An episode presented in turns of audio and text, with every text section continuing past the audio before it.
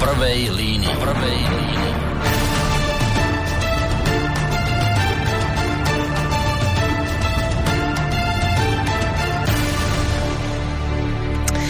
Príjemný dobrý večer, vážení poslucháči. Verte, že dnes naozaj skutočne s veľkou radosťou vás vítam pri počúvaní e, ďalšieho dielu relácie V prvej línii.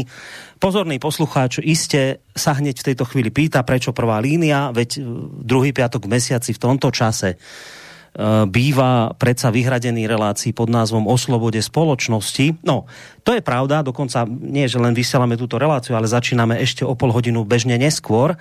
Ale tentokrát som urobil teda naozaj výnimku, pretože si to dnešná relácia skutočne zaslúži. Ja som to hovoril pred tromi rokmi, pred vyše tromi rokmi a zopakujem to aj tentokrát. Dnešná relácia bude naozaj mimoriadná, minimálne pokiaľ ide o zloženie hostí, ktorých samozrejme o malú chvíľku privítam. Ono by úplne stačilo, keby som nič už nehovoril v tomto úvode, stačilo by, keby som ich, len ich mená prečítal teraz tu, keby som vám ich mená povedal, už by bolo povedané všetko a mohli by sme sa rovno pustiť do debaty. Ale predsa len sa mi žiada niečo povedať na úvod a hlavne teda pripomenúť vám poslucháčom, že my sme sa takejto, v takejto zaujímavej zostave tu v Slobodnom vysielači, konkrétne tu v relácii V prvej línii už raz zišli. A bolo to koncom marca roku dvetisíc osemnásť, čiže už sú tomu viac ako tri roky od vtedy. Svet bol v tej dobe trošku iný, minimálne teda v tom, že sme nič netušili o nejakom koronavíruse ešte v tej dobe. A pokiaľ ide o Slovensko, nás tu vtedy trápili iné veci. Napríklad bolo mesiac po vražde Jana Kuciaka a jeho snúbenice v tej dobe, keď sme sa stretli. A ulicami námestí sa v tej dobe začínali šturmovať prvé zástupy ľudí, ktorí sami seba označili za slušných. A títo slušní ľudia začali volať v tej dobe, keď sme my mali prvýkrát túto reláciu v tejto zostave, tak práve v tej dobe slušní ľudia začali volať po zmene politických pomerov a po páde vlády, ktorej vtedy šéfoval Robert Fico a postupne už po ňom preberal operaty Peter Pellegrini. No a nám sa už vtedy, mesiac po vražde, videlo, že ulica naplnená tými tzv. Slušnými ľuďmi sa nepýta na dôkazy, respektíve, že si vystačí s tými, ktoré jej servírujú alebo ktoré im servírujú tie hlavnoprúdové médiá. Ja si spomínam, že jeden z hostí to mal v tej dobe u nás mimoriadne ťažké, alebo také komplikované, lebo on pochádzal a pochádza profesne z prostredia, ktoré podľa mňa generovalo najviac slušno ľudí na meter štvorcový. Skrátka v branži, v ktorej on pôsobil a dodnes pôsobí, ako si nikto nepochyboval. Málo kto sa z jeho kolegov pýtal. Dokonca jeho kolegovia v tej dobe stáli na čele davu a burcovali z tribún tých slušných ľudí. No a on vtedy bol vlastne taká ojedinelá výnimka, ktorá sa naopak kriticky ozvala voči tomu, čo sa vtedy aktuálne v uliciach dialo. Tak si poďme trošku zaspomínať, čo vtedy z jeho úst znelo. Moji kolegovia, ktorí sa rozhodli stať na tej tribúne a hovoriť to, čo tam hovorili, majú absolútne na to právo. Je to ich slobodné rozhodnutie a ja to svojím spôsobom rešpektujem, že sa takto rozhodli. Na moje gusto tam bolo dosť veľa takej hystérie a dosť veľa takej negatívnej emócii. Ja som za slušné Slovensko, samozrejme. Ale viac ako za slušné Slovensko som za morálne Slovensko. Ale bol by som aj za to, keby tí ľudia, ktorí tam vystupovali, aj definovali nielen, že predčasné voľby, lebo neviem, či predčasnými voľbami sa niečo zmení. Dáv mal príležitosť, lebo naozaj bolo nie málo tých ľudí na tom námestí, aby d- zadefinovalo, čo chcú naozaj. Aby sa, aby sa to zmenilo na tom Slovensku, aby sa figurka nevymenila za figurku. No a mne tam chýbalo, že teda, ja neviem, napríklad zmena volebného zákona, alebo, alebo o financovaní politických strán, a tak ďalej, a to môžeme rozobrať ďalej. Veci, konkrétne veci, určite, veď vždycky ide o len o konkrétne veci, lebo keď sa všeobecne povedia veci, tak to potom nič nerieši. No tak toto bolo jedno z vyjadrení vtedajšieho hostia, samozrejme je mi jasné, že keď ten hlas znel, tak veľmi dobre všetci viete identifikovať, o koho ide a o koho išlo. A som si samozrejme rovnako tak istý tým, že rovnako tak s ľahkosťou identifikujete aj hlas druhého pána, ktorý tu vtedy s nami pred tými rokmi tromi sedel a ktorý tiež pridal svoj kritický hlas k tomu, čo aktuálne videl okolo seba. To vyhlásenie seba samého za slušný, veľmi agresívne. Nehádzali dlažobné kostky, ale toto samotné je veľká agresivita a veľká agresia voči všetkým ostatným, ktorí sa tam nevyskytli, všetkým ostatným, ktorí nekričali rovnako nahlas, to už si dovolili mlčať alebo dokonca prejaviť iný názor. Ja som presvedčený, a to ma najviac asi zo všetkého znepokojuje, že zrejme väčšina týchto ľudí chce dobre. Hej, že to, ja si viem predstaviť presne ten pocit tej nejakej opojnosti toho, že sme tu a teraz úplne naozaj a vážne bojujeme proti nejakému zlu a teda tí, ktorí s tým nesúhlasia, tak tí skutočne si zaslúžia nejaké opovrhnutie. Oni vo svojom srdci to cítia tak, bez toho, aby skutočne zrejme dostatočne vnímali, dostatočne zvažovali a dostatočne chápali v podstate realitu. No, očakávanie ulice boli vtedy pred tými tromi rokmi samozrejme veľké a tí, ktorých samých seba označili za slušných, očakávali, že teraz sa to už konečne zlomí, dobro zvíťazí nad zlom. No a náš tretí hosť, ktorého tiež veľmi ľahko spoznáte, keď prehovorí.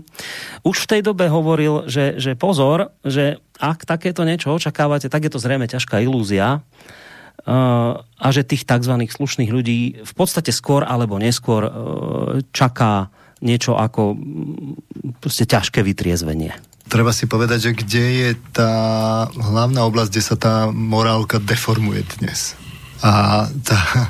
tá je tá, že to je priamo v, te, v, tom, v tom systéme, tak ako ho máme definovaný, že tam je tá, tá, tá deformácia rovno obsiahnutá. Čiže my žijeme e, v liberálnom kapitalizme, čiže kapitál je tá ústredná hodnota.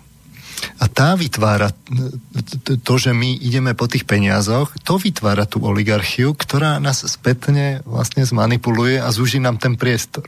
A o tom je ten súčasný konflikt západnej civilizácie, že to nie je také jednoduché, že teraz vy sa postavíte, ste slušný človek, na, na to potrebujete urobiť celú tú kampaň, na to potrebujete spustu peňazí, lebo tak je ten systém nastavený, ten volebný, že jednoducho vy potrebujete prístup do médií, potrebujete peniaze na to, aby ste si tam objednali proste ten priestor a a potrebujete ešte dobrú marketingovú kampaň, tu, tu vám musí niekto vypracovať, tu, tu celé profesionálne týmy na to musia byť, čiže vlastne vstúpiť do toho priestoru politického už znamená, že musíte mať obrovský kapitál. A lebo tak je to tam prehustené, lebo samozrejme, že tí, čo ten kapitál majú, sa tam snažia dostať a presadiť si tie svoje názory. A netvárme sa, že to je len u nás. Veď to sú tie sumy, ktoré narastajú, že kampaň amerického prezidenta, na to potrebujete viac ako miliardu. Čiže ten slušný človek v skutočnosti, on sa tam nepresadí, lebo on tie peniaze jednoducho nemá. No a, no a tu máte ten problém, že to musíte ísť ako keby tým poznaním do, do čriev toho systému. Čiže musíte pomenovať, že na to, aby ste mohol politicky preraziť, potrebujete mediálny priestor. Inak sa to jednoducho nedá. Nedostane. No. A, a teraz, na to, aby ste sa dostal do médií, že kto tie médiá ovláda? Veď práve, akoby teraz sa toto, čo hovoríte, ešte viacej utvrdzovalo v tom no, negatívnom no, slova. Dobre, ale to znamená čo? Zakázať súkromné médiá? No a vidíte, sme pri tom, že, že vy keď chcete akoby dôslednejšie riešiť to, aby tí slušní ľudia sa tam vôbec mohli dostať, tak vy musíte ísť vlastne do, do zmien toho kapitalistického systému. No tak ste to počuli, aj takéto veci tu zneli pred tromi rokmi. Takéto odporúčania, že ak teda chcete naozaj nejakú zásadnú pozitívnu spoločenskú zmenu, tak by ste museli ísť, citujem, do čriev systému, pochopiť, ako funguje a až na základe tohto pochopenia, tohto poznania začať meniť ho doslova od podlahy. a ak očakávate, že stačí, že ste slušný človek, tak asi veľkú zmenu nezažijete. Tri roky prešli a môžeme bilancovať. Kto tu hovoril pravdu, kto sa mýlil. Uh, nuž, tak hovorím, takéto a podobné v podstate nepohodlné myšlienky sa šírili pred tromi rokmi z internetového rádia Slobodný vysielač v časoch, keď sa z tribún námestí ozývalo volanie poslušnej spoločnosti. Dnes po troch rokoch už máme celkom dobrú predstavu, ako to celé napokon dopadlo. E, práve už tá spomínaná vražda novinára a jeho snúbenice bola pre nás v tom roku dvetisícosemnásť akýmsi, povedal by som, takým odrazovým mostíkom k téme relácie, ktorú sme si vtedy nazvali, že Svet bez dôkazov. A už pustím len jeden zvuk na úvod a potom už sľubujem, že privítam mojich hostí. A my sme v tejto relácii Svet bez dôkazov v podstate hovorili o svete, v ktorom stačí len toto. Vy nepotrebujete dôkaz, vám stačí len akýsi náznak, druhý vás podporí, že áno, je to tak a máte pravdu. Hm. To sa zaciklí. A sa to zaciklí a už, a, už to nevidíte. A to, to, ako sa to dnes robí, to sa nevyvoláva nejako úmelo, že teraz niekoho hypnotizujete. A to sa robí tak, že sa využije prírodzená tenzia v tej, v tej psychike. Čiže niečo, čo toho dotyčného proste frustruje. V tomto prípade je to e, tútlanie korupcie. A tam je tých skoro tridsať rokov vlastne frustrácie z toho, že tu je nejaká skupina ľudí, ktorá vlastne sústavne porušuje pravidla, je mimo zákon a, a robí nekalú činnosť a nie je potrestaná. No a takže keď vydáte vhodný spúšťač na túto frustráciu, tak potom prejde, prejde vlastne iracionálny proces. No tak toto je to, čo, je, čo sa na tú manipuláciu zneužíva. Dnes sa nerobí tá manipulácia tak, že sa na drzovku fabrikujú ne, akože nepravdy a vyrába sa to, aj keď aj to sa trochu robí. To som vám chcel skočiť ale, na reči. Ale primárne tá, tá sofistikovanosť je v tom, že vy poviete polopravdu. Tú, tú pravdu, ktorú sa vám hodí, že na tú neustále poukazujete a tú, čo sa nehodí, tú jednoducho odfiltrujete. Takto sa to dnes robí.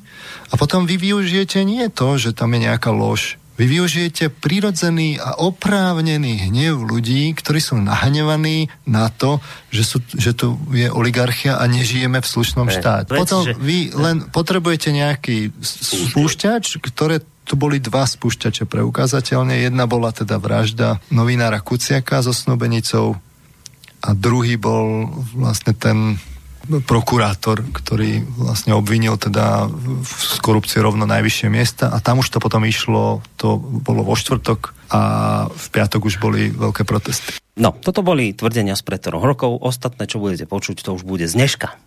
Ja som si samozrejme ukrojil zase značný časť z úvodu relácie, lebo ak to bude mať ten prebeh, čo mal pred tromi rokmi, tak už veľa toho nepoviem, tak som si dovolil teraz sa prihovoriť, keď to ešte ide. Skrátka a dobre, my sme si povedali, že by bolo fajn sa opäť stretnúť a s odstupom troch rokov sa tak trošku jednak porozprávať, zbilancovať. No, tak sme si povedali, dáme si tému Svet bez dôkazov dva. A budete sa čudovať, ale tých ľudí, ktorých ste počuli e, teraz rozprávať, tak sú tu opäť. V Banskobystrickom štúdiu sedia tu oproti mne. Je to neuveriteľný pohľad, teším sa z neho. A jediné, čo sa za tie tri roky zmenilo, že všetci majú pri svojom mene prívlastok bývalý. Je tu bývalý programový riaditeľ er té vé es Marek Ťapák, ktorého týmto pozdravujem. Dobrý večer. Dobrý večer, Boris. Je tu bývalý e, vysokoškolský psychológ z Univerzity Komenského, dnes to už môžem povedať, Peter Marman, dobrý večer. Dobrý večer, pozdravujem poslucháčov aj vás, Boris. A veľké prekvapenie do tretice, je tu bývalý uh, prednosta a primár Banskobystrickej psychiatrie Ludvík Nábělek. Dobrý večer aj vám. Dobrý večer všetkým. Niektorí sú bývalí z donútenia, niektorí z vlastného rozhodnutia, ale sú tu všetci traja bývalí. Toto sa zmenilo.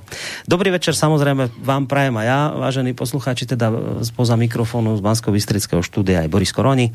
Neviem, či mám dávať aj do, nejak do pozornosti tie kontaktné údaje, lebo predpokladám, že bude problém sa tu dnes prebojovať, pokiaľ ide o poslucháčské otázky, ale ak by nejaké boli, tak možno niekde v závere relácie mail studio zavináč slobodný vysielač bodka es ká, prípadne naša internetová stránka, zelené tlačidlo otázka do štúdia, alebo je tu potom aj možno zatelefonovať mať, ale vravím, skôr to tak myslíme niekde k tomu záveru relácie nula štyridsaťosem tristoosemdesiatjeden nula sto jeden. No, tak vítajte ešte raz.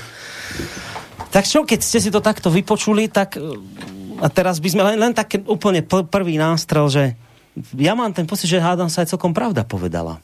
Lebo potom sa zvrhlo to celé k niečomu, ja o tom budem hovoriť, že teda bol aj taký jemný lynč tu potom, po tejto relácii, ale keď to teraz tak počúvam po troch rokoch, málo čo z toho by som tu teraz menil. Ja osobne ja mám pocit, že všetko, čo zaznelo, bolo pravdivé. Tak sa pýtam len tak ako v rámci prvého zahrievacieho kola, že aký máte pocit z toho, čo ste počuli vy. Či by ste niečo na tých svojich slovách menili, alebo skôr máte pocit, že sa to ešte viac potvrdilo, ako ste v tej dobe hovorili. Marek, začnite vy. No, mi tak padlo. Dobre, tak ja, ste to tak vyvolali.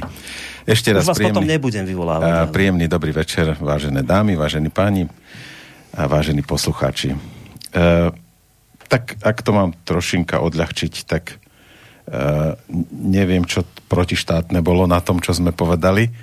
A ak dnes by sme to mali nejak zhodnotiť, v akom stave sa nachádza Slovensko, tak to už pôjdeme asi rovno do basy potom. No priznám sa, aj ja som si to vypočul ešte raz, aby som dostal kontext nejak po tých troch rokoch a bol som naozaj milo prekvapený, že sa nám podarilo celkom kultivovane rozprávať o tých por- problémoch. Uh, myslím si, že sme boli celkom slušní. Um, Ja mám, ja mám taký, teraz sme išli s pánom Marmanom spolu a sme sa samozrejme rozprávali cestou a ja som mu povedal, že moja duša trpí uh, z istého nekomfortného prostredia alebo diskomfortu. Prosto moja duša je veľmi citlivá na to, keď niečo nefunguje a keď, keď sa hovoria lži a polopravdy a keď sa to za, vydáva za pravdu a nemennú pravdu, tak vtedy ja jednoducho pociťujem, že niečo, niečo nie je v poriadku a vtedy zbystrím a začínam byť veľmi ostražitý, že teda ako to je a, a chcem naozaj potom tie dôkazy. Uh, a moja duša túži... Uh, pracovať a existovať v istej harmónii. A myslím si, že je to aj prirodzené, že, že tá duša, že naše, naše tela a na, naše duše sú, sú naprogramované na, na, na takúto vlnu, na tú pozitívnu a nie na tú negatívnu. E, je mi veľmi ľúto a smutno, že sme sa dožili takýchto ťažkých časov, ako žijeme. E, samozrejme, nechcem tým nejak malovať nejaké čierne mrákavy na, na, túto, na oblohu, ale keď si uvedomíte, že kam sme sa to dostali od toho slušného Sloven- Slovenska, tak je to až zimomriavky idú po tele. V tom dvetisícosemnástom, ako ste spomínali, sme tu mali vraždu novinára a jeho priateľky, ktorá doteraz nie je objasnená. Tie pokusy boli naozaj až brutálne, ako ten mainstream teda chcel odsúdiť toho Kočnera. A ja teraz sa ho nezastávam, bo chráň, ale zastávam sa spravodlivosti. Máme tu ďalšieho mŕtvého, prezidenta policajného zboru, nevyriešené. Máme tu stav spoločnosti, kedy naozaj ide do tuhého, a k tomu sa ešte vrátim, keď sa tá debata rozprúdi, ale zhrniem to zatiaľ len jednou vetou. V dvetisícosemnástom sme boli neslušní a dnes sme nezodpovední. No vy ste si to špeciálne odskákali. A... K tomu sa ja dostanem. Uh-huh. K tomu sa vrátim, lebo to, to treba dopovedať. A ja sa tu nechcem ospravedlňovať a vyviňovať sa, ale je, je, to smut, je to smutné, kam, kam sme sa za tie tri roky dostali. A určite to rozoberieme veľmi podrobne alebo podrobnejšie a, a posluchači uvidia, že teda že ten obraz je nelichotivý. Uvidíme, no. Pán doktor Nábělek, ešte toto je len prvý, prvé kolo, kedy vás vyvolávam, potom vás už nechám, tak ako som vás nechal aj pred tromi rokmi.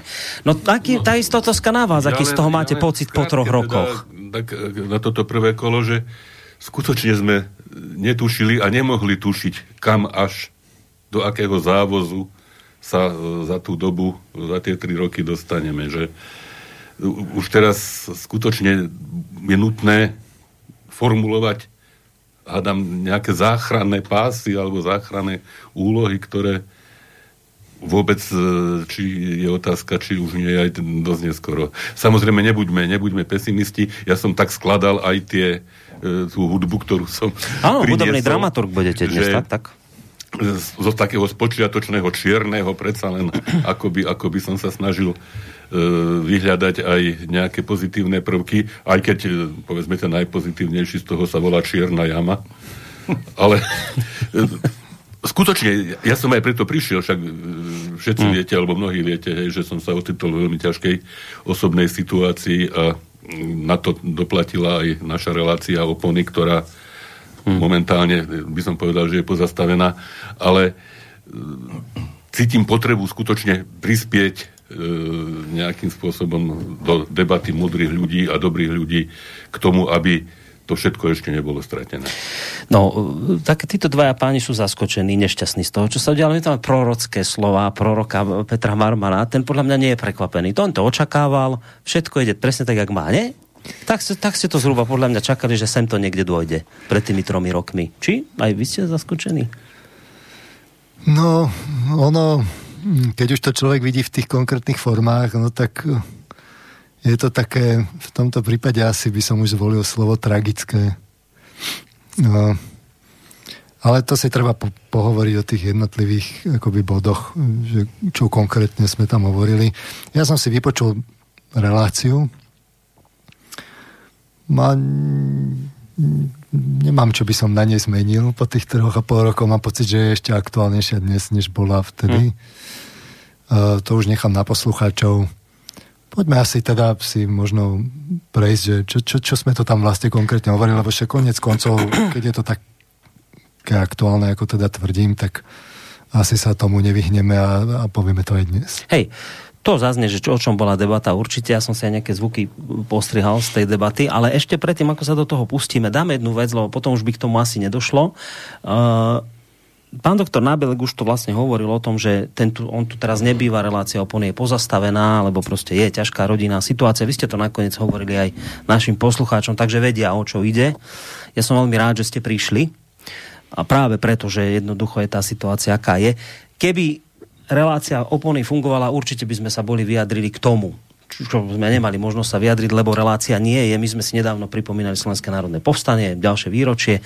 A ja som si všimol, že vy ste k tomu napísali veľmi pekný článok, taký krátky na Bystricovinách. A tak si rájem, že skôr ako sa do tejto našej debaty pustíme, tak to by som považoval za taký hriech, keby sme trošku neokomentovali aj tie udalosti súvisiace so Slovenským národným povstaním. Vy ako priamy potomok ľudí, ktorí to Slovenské národné povstanie spustili, tak ja využijem tú príležitosť a trošku by som vás možno tak vyzval mimo tej témy, ktorú potom ďalej budeme rozoberať, ale ono všetko súvisí so všetkým, takže predpokladám, že keď skončíte, tak nakoniec budeme mať možno veľa dobrých dôvodov sa práve od toho odpichnúť. Takže no, pár ďakujem, slov k tomu ďakujem, Boris. Ja teda som o tom presvedčený, že v tom krátkom texte sa objavia mnohé podnety, o ktorých bude e, vlastne sa dať hovoriť e, práve v tých súvislostiach, o ktorých, o ktorých sme hovorili na samom začiatku. Ten, to je zase to isté, ako sme opakovane hovorievali, že človeku by vyrazilo bok. Tak nemám veľmi čas ani, ani, ani bôľu nejak veľmi písať, ale niekedy, niekedy to považujem za potrebné. Toto je jeden z tých takých článkov, ktoré, ktoré som považoval za potrebné nielen napísať, ale aj uverejniť. Nazval som to, že politici prichádzajú a odchádzajú, odkaz povstania je večný. Tiež to má už toľko kontextov, keď si človek predstaví, ako prichádzali a ako odchádzali, hej, ale na, tu, na tie oslavy. Nemal som veľké očakávania voči oficiálnym oslavám sedemdesiateho siedmeho výročia povstania. Nebyť skutočnosti, že organizátori, a to vôž aktéri, boja za slobodu, za to nemôžu, aj by som rozmýšľal, či sa ich vôbec zúčastniť.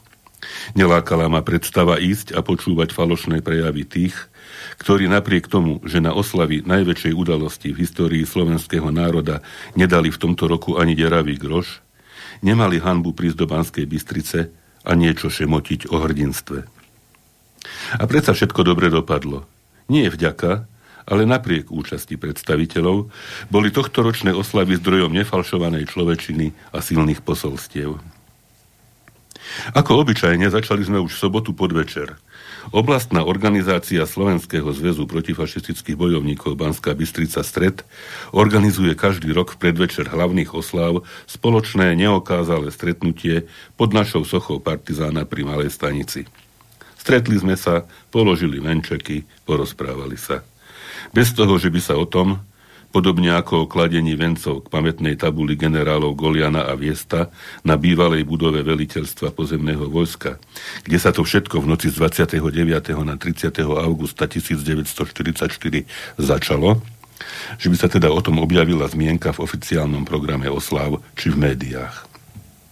Odňali krátke prejavy predsedu Jána Žižka, viceprimátora Jakuba Gajdošíka a člena predsedníctva Slovenského zväzu protifašistických bojovníkov Jozefa Ťažkého a aj poďakovanie členkám organizácie Zväzu žien, ktoré sa spolu s predsedom a jeho manželkou starajú o okolie pomníka. Ocenenie za obetavú prácu v našej organizácii prevzali pán predseda a dlhoročná, nie len vekom, duša našej organizácie pani Eva Holeciová. Dohodli sme sa na čo najhojnejšie účasti na hlavných oslavách dvadsiateho deviateho augusta s cieľom podporiť Múzeum Slovenského národného povstania a jeho riaditeľa v neľahkom boji so súčasnou mocou, pripravujúcou oklieštenie právomoci, postavenia a významu tejto inštitúcie, kľúčovej pre zachovanie národnej hrdosti a identity. V tejto súvislosti sa človeku vinára, nedá mi nespomenúť, plazivé znižovanie významu všetkého národného, s ktorým sa stretávame zo strany súčasných elít a ktoré napokon ako tzv. Optimálny vývin bolo postulované už vo vízii vývoja Slovenskej republiky do roku dvetisícdvadsať, publikovanej Inštitútom pre verejné otázky známym pod skrátkou í vé o. Oslavy sedemdesiateho siedmeho výročia Slovenského národného povstania pred Múzeum es em pé mali z môjho pohľadu niekoľko vrcholov. Dôvodom na optimistický pohľad do budúcnosti, ktorá očividne nemusí byť len prázdnou nádobou konzumu a globalizácie, bolo vystúpenie stále mladúčkého Martina Haricha so zhudobnenou básňou Milenci bôľu od účastníka francúzskeho odboja, klenovského rodáka s výnimočným osudom, učiteľa, partizána a básnika Karola Pajera. Všetko najlepšie k narodeninám, Martin. Veľmi si vážim a obdivujem vašu múdrosť a citlivosť. Po dlhšom čase dostal na Slovensku priestor na hlavnej tribúne zástupca krajiny našich povstaleckých spolubojovníkov a osloboditeľov. Skoro každá veta, ktorú predniesol senátor Rady Federácie Federálneho zhromaždenia Ruskej federácie a zároveň predseda skupiny priateľstva so Slovenskou republikou Viacheslav Tymčenko, bola odmenená potleskom. Analýzy Globseku očividne neklamú. Väčšina Slovákov vidí hrozby pre európsku a svetovú bezpečnosť inde ako v Ruskej federácii. Absolútnym vyvrcholením programu bolo vystúpenie jedného z posledných žijúcich účastníkov Slovenského národného povstania Vladimíra Strmeňa. Ľudské, vecné aj intímne osobné, apelujúce. Burcujúce a v dnešných pomeroch rebelantské, upozorňujúce aj varujúce. Vystúpenie, ktorým potvrdil, že reálni účastníci protifašistického odboja boli a stále sú odhodlaní zdvihnúť svoj hlas a keď treba aj viac, v boji proti nespravodlivosti, neprávosti a krivde, nech sa už skrývajú za akokoľvek navonok páčivé frázy. Upozornil na nečestné a nebezpečné zámery kohosi, kto sa spolieha na to, že spolu s oslabením úlohy Múzea Slovenského národného povstania sa oslabí aj heroický odkaz bojovníkov povstania, smerujúci k ukotveniu nášho miesta vo svete a zachovaniu štátnej aj národnej svojbytnosti. Je aj našou mravnou povinnosťou tento apel neodignorovať a v spoločnom zápase nesklamať. Tak.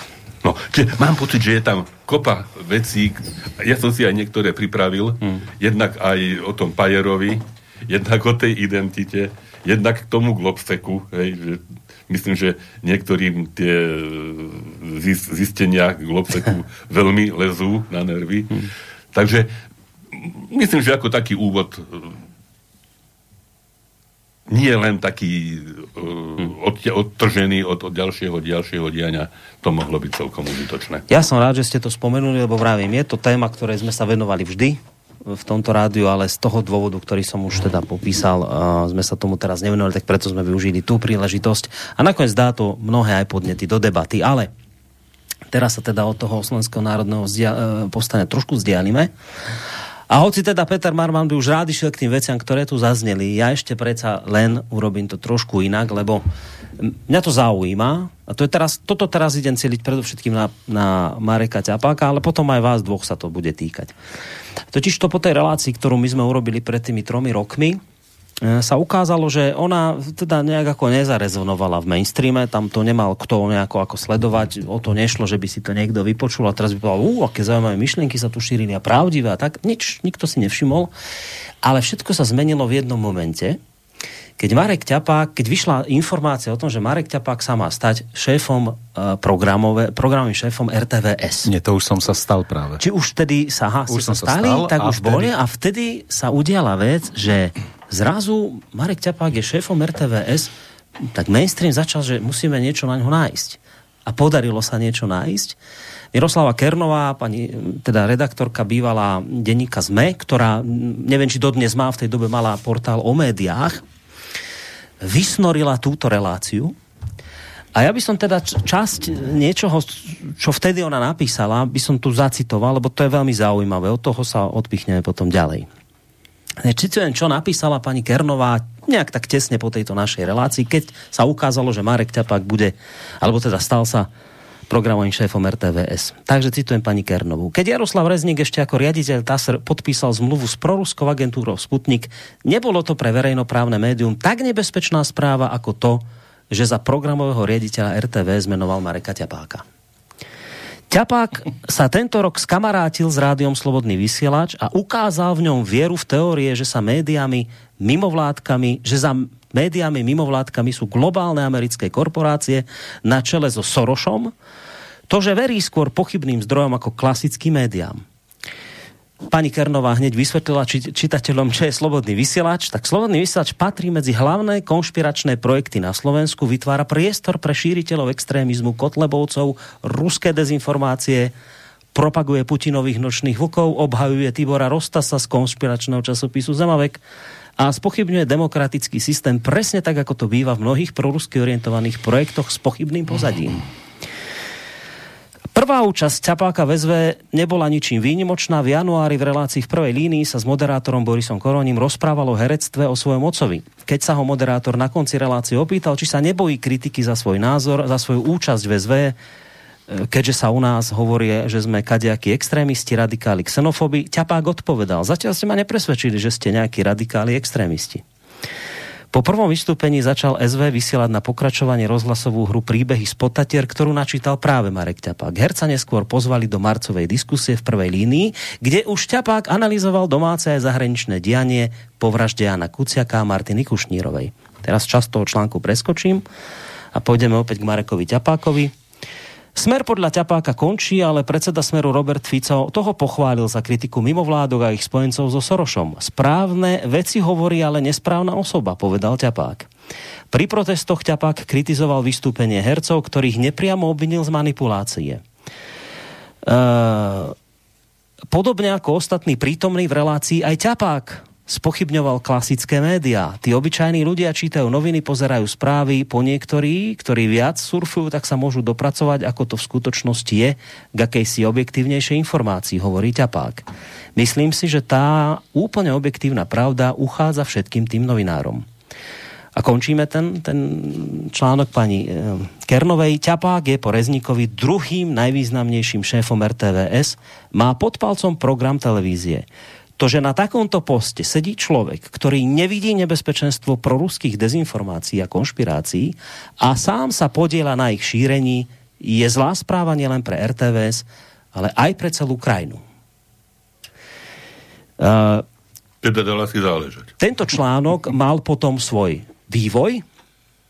Okamžite sa toho chytili ďalšie médiá, už sa to rozpumpovalo a došlo to dokonca tak ďaleko, že Na mediálnom výbore vystúpila vtedy Viera Dubačová, ona bola už v tej dobe nezaradená poslankyňa. A teda hovorila tam v podstate o tom, že Marek Ťapák by nemal byť šéfom er té vé es. Ideme si ju trošku pripomenúť, čo vtedy povedala. Programový riaditeľ je dosť e, dôležitá funkcia práve čo sa týka e, er té vé es. Ja si myslím, že er té vé es je verejnoprávna televízia e, v Slovenskej republike, ktorá vlastne aj obhajuje záujmy Slovenskej republiky a e, na základe zistených skutočností a vecí, ktoré, ku ktorým sa pán Marek e, vyjadroval, o ktorých hovoril, ako je to z môjho pohľadu nezlučiteľné, nezlučiteľné s tým, aby človek e, s jeho názormi e, pracoval vo vedení v takto dôležitej funkcii er té vé es. My sme krajina, ktorá patrí do Európskej únie, uznávame a vážime si európske hodnoty a sú veci, ktoré sú nezlučiteľné ako v slušnej rodine. Tak, slušní ľudia nechodia do vysielača, Ťapák sa tu objavil a tým pádom teda tento post nemal zastávať. Ja len teda dokončím, že na tom výbore bol okrem iných aj predseda, samozrejme pán Jariabek, myslím zo Smeru, ktorý zase naopak hovorí, že uh, on označil Dubačovej slova za demagógiu päťdesiatych rokov, demagógiu hrubého zrna. Ťapák, ako pripomenul Jariabek, nemôže reagovať, lebo nie je na rokovanie výboru. Podľa Jariabka nemožno Ťapáka hodnotiť iba podľa vypočutého, prečítaného a podľa domnienok. A končím, ono to celé skončilo tak, že tí novinári boli tak vyhecovaní, až nakoniec začali obstreľovať vášho šéfa, pána Rezníka, riaditeľa er té vé es, ktorého začali ako bombardovať otázkami. A vy viete, koho vy ste dali za programového šéfa? Vy viete, že chodí do, do konšpiračného média? Vy ste si ho preťukli? Vy viete, čo a toto a to? A tak aj pán Rezník nakoniec reagoval, tak si ešte pustíme aj, čo povedal Rezník na tú, na tú kritiku Mareka Ťapáka. Vtedy pred tými tromi rokmi. Pán Ťapák je celý život je spätý s, s kultúrou, s filmom, s divadlom, s, s médiami ako takými, ako pokiaľ viem, tak minulý rok vyprodukoval mimoriadne úspešný, úspešný film, ako má na to všetky predpoklady a nemyslím si, že toto ho, toto ho nejakým spôsobom diskvalifikuje. Šíri konšpirácie Slobodný vysielač podľa vás alebo nie? Ja, ja, ne, ja nepočúvam Slobodný vysielač. Pán Rezník nepočúva. Dúfam, že už začal počúvať za pomedzi. Nie, ja si myslím totiž, že no. Slobodný vysielač čím ďalej tým viac nadobúda e, svoju, svoju silu a aj tí politici a tí ľudia, ktorí sa od neho niekedy odťahovali, budú niekedy veľmi radi, keď budú sa môcť prísť. No, Marek, ako to vnímate teraz odstupom no. troch rokov, to, čo sa spustilo po tej relácii? Lebo nemali ste príležitosť to povedať, tak povedzte to teraz. Vy ste si tým všetkým prešli, týmito no, vecami? No áno, jasné. Bolo to, bolo to, ne, nebolo to príjemné, pretože mali sme aj osobný, teda telefonický rozhovor s pani Kernovou a e, neviem, či mám hodnotiť vôbec ten telefonát, lebo bolo to dosť agresívne z jej strany a vysvetlil som jej, že akorát sa obliekam, išiel som do divadla na akciu, tuším, to bola Slovenka roka, alebo čo. Tak som ani nemal moc čas s ňou, s ňou debatovať. Povedala, aby som sa teda vyjadril k tomu. A bombardovala ma ešte v, tesne pred siedmou, keď som už bol v divadle. A som jej povedal, že vyjadrím sa zajtra do obeda, čo neakceptovala. Ja som potom nejaké vyjadrenie podal. Ale iné, iné chcem povedať, toto nie je dôležité. Uh, a dokonca si myslím, že neviem, či má význam nejak to teraz sa uh, brániť a hájiť, pretože by to práve vyzeralo a pôsobilo, že asi sme niečo spravili, sme niečo vyparatili a teraz to musíme, jej Bože môj, uh, uh, ospravedlňovať mm. sa, hej? Nič také sme nespravili. Uh, pani Dubačová ako ex-poslankyňa, to bolo také, s prepáčením, táranie dve na tri. Pani Dubačová, inak mimochodom bola tiež v Slobodnom vysielači. No, zabudla, tak prosím, zabudla prosím. Že, že tu tiež bola. A, no, dobre. A kritizovala a... Ťapáka za to, že chodí do vysielača. No tak to len tak. Ja si, myslím, ja si myslím iné, že naozaj som o tom presvedčený. Teraz, keď sme si to aj vypočuli, tú reláciu, čo sme tam hovorili, takže sa mi to tak obie, občerstvilo.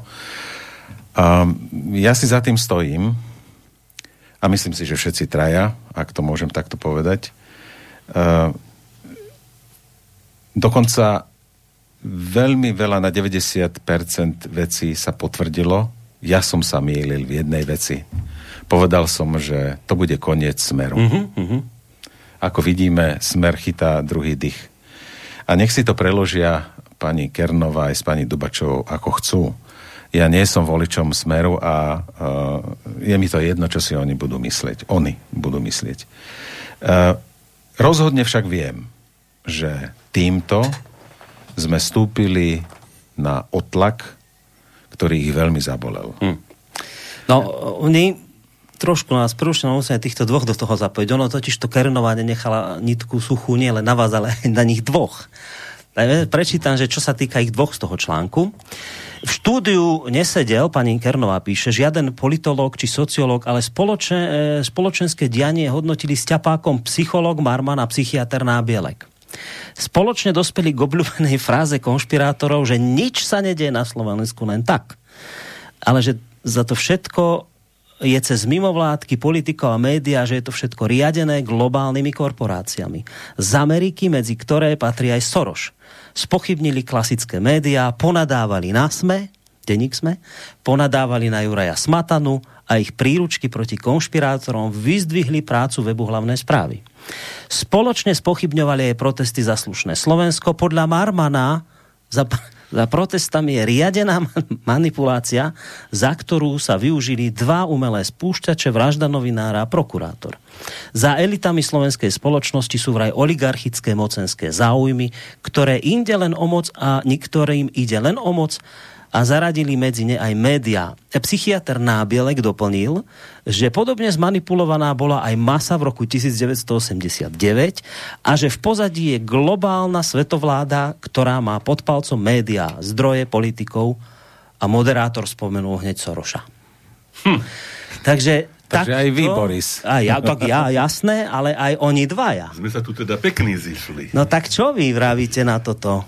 Čo ale sa tak, tu potom... Môžem, no môžem, musíte tomu, dokonca tomu, teraz aj. Však sme tu, dokonca teda v tomto som spomenul, v tom povstaleckom úvode, ten Inštitút pre verejné otázky, ktorý v, tom, v tej vízii, ktorú e, sme už opakovane tuto riešili, e, opakovane priznal e, Sorošové peniaze v e, všetkých aktivitách, ktoré predchádzali napríklad e, zvrhnutiu Mečiarovej vlády, v ďalšom, v ďalších e,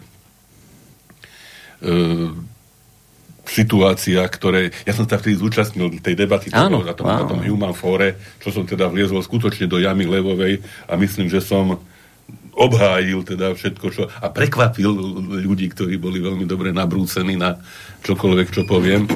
A práve mám pocit, že týmto, týmto citovaním toho Inštitútu pre verejné otázky som im zobral značne vietor z plachát, lebo mm. tam to bolo čierne na bielom. Sa chválili, ako tie peniaze prijímajú a ako ich používajú, ako, ako s nimi manipulujú. Takže um, mám pocit, že pani Kernová v tomto prípade šľapla mimo.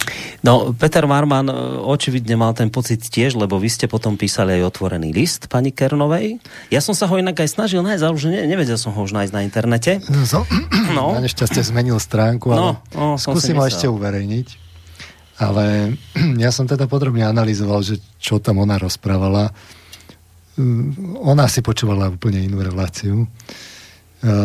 Ja som to zhodnotil nakoniec teda tým, že ak všetko uvedené zhrniem, čo som tam podrobne rozprával, e, tak časť vašich tvrdení je jednoducho vymyslených a vaše zhrnutie relácie mení jej myšlienky a celé vyznenie.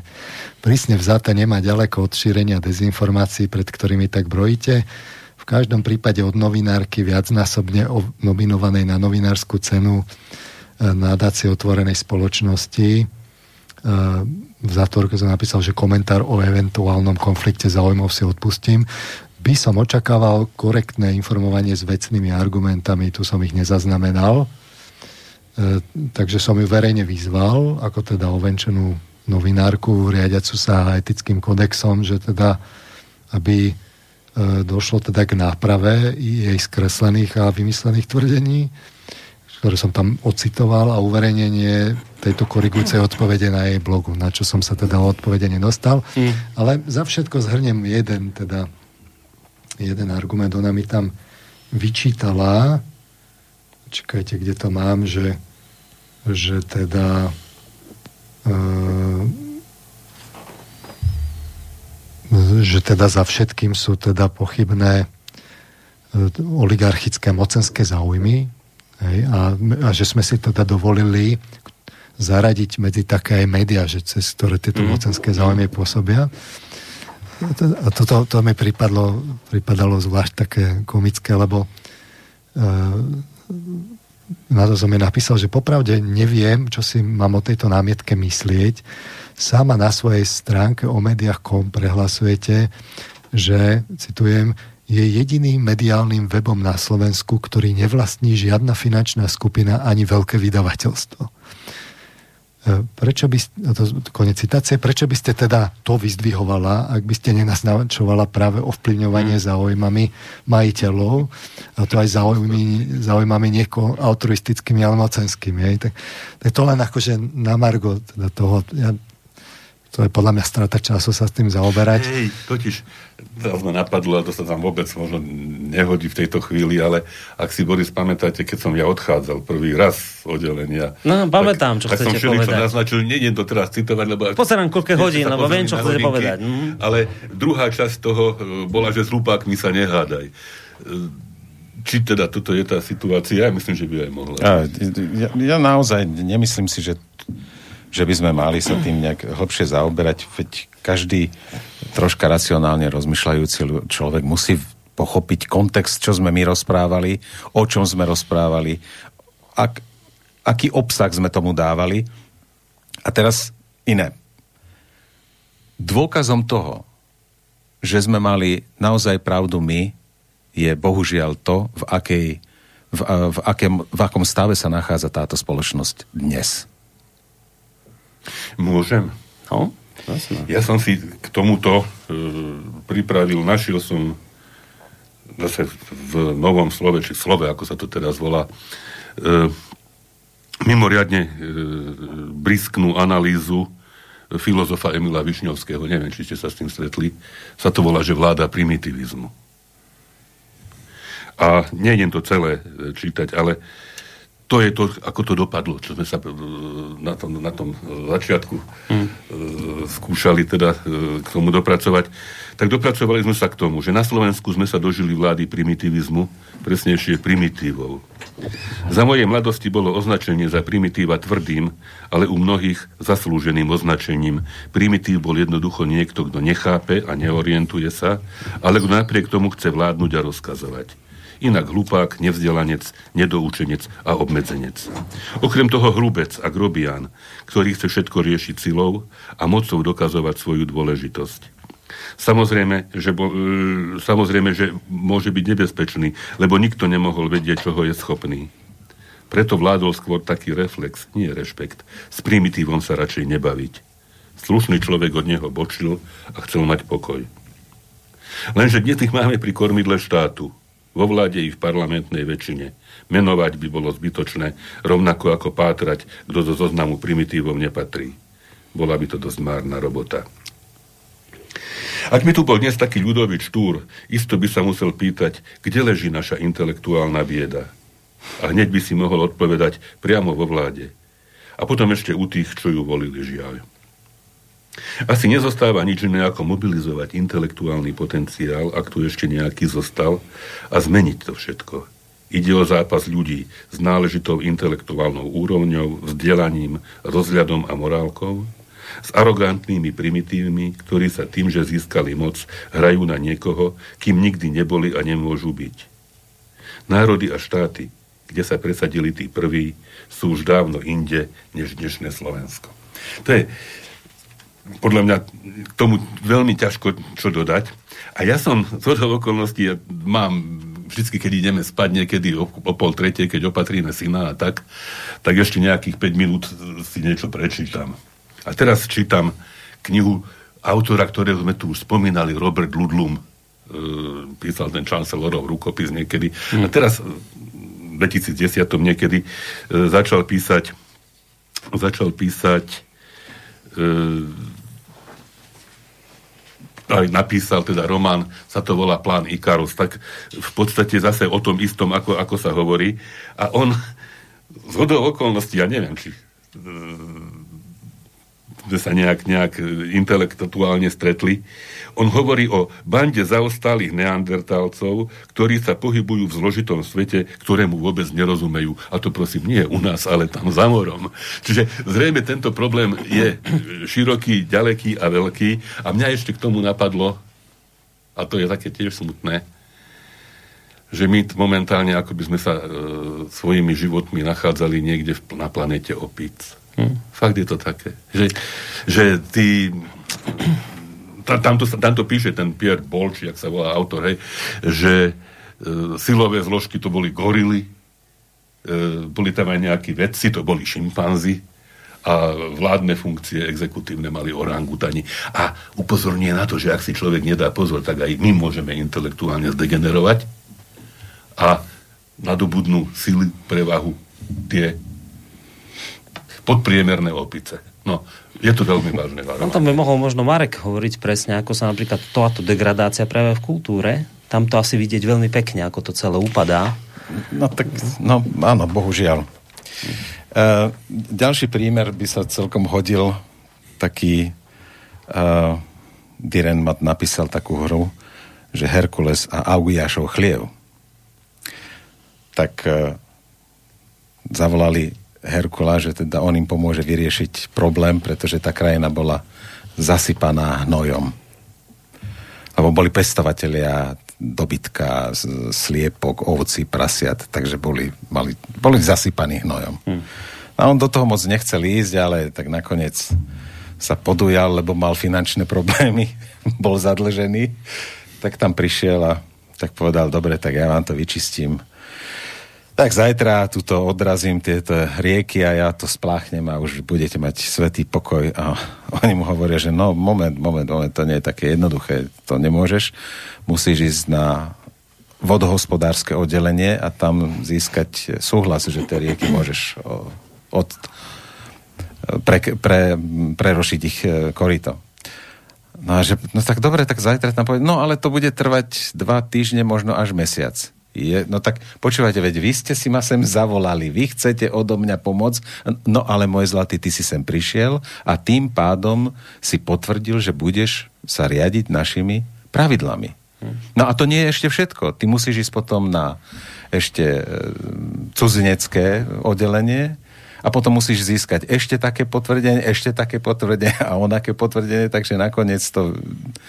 No, ale nechám to na diváka, nech si to prečíta, lebo je to veľmi vtipná, vtipná záležitosť.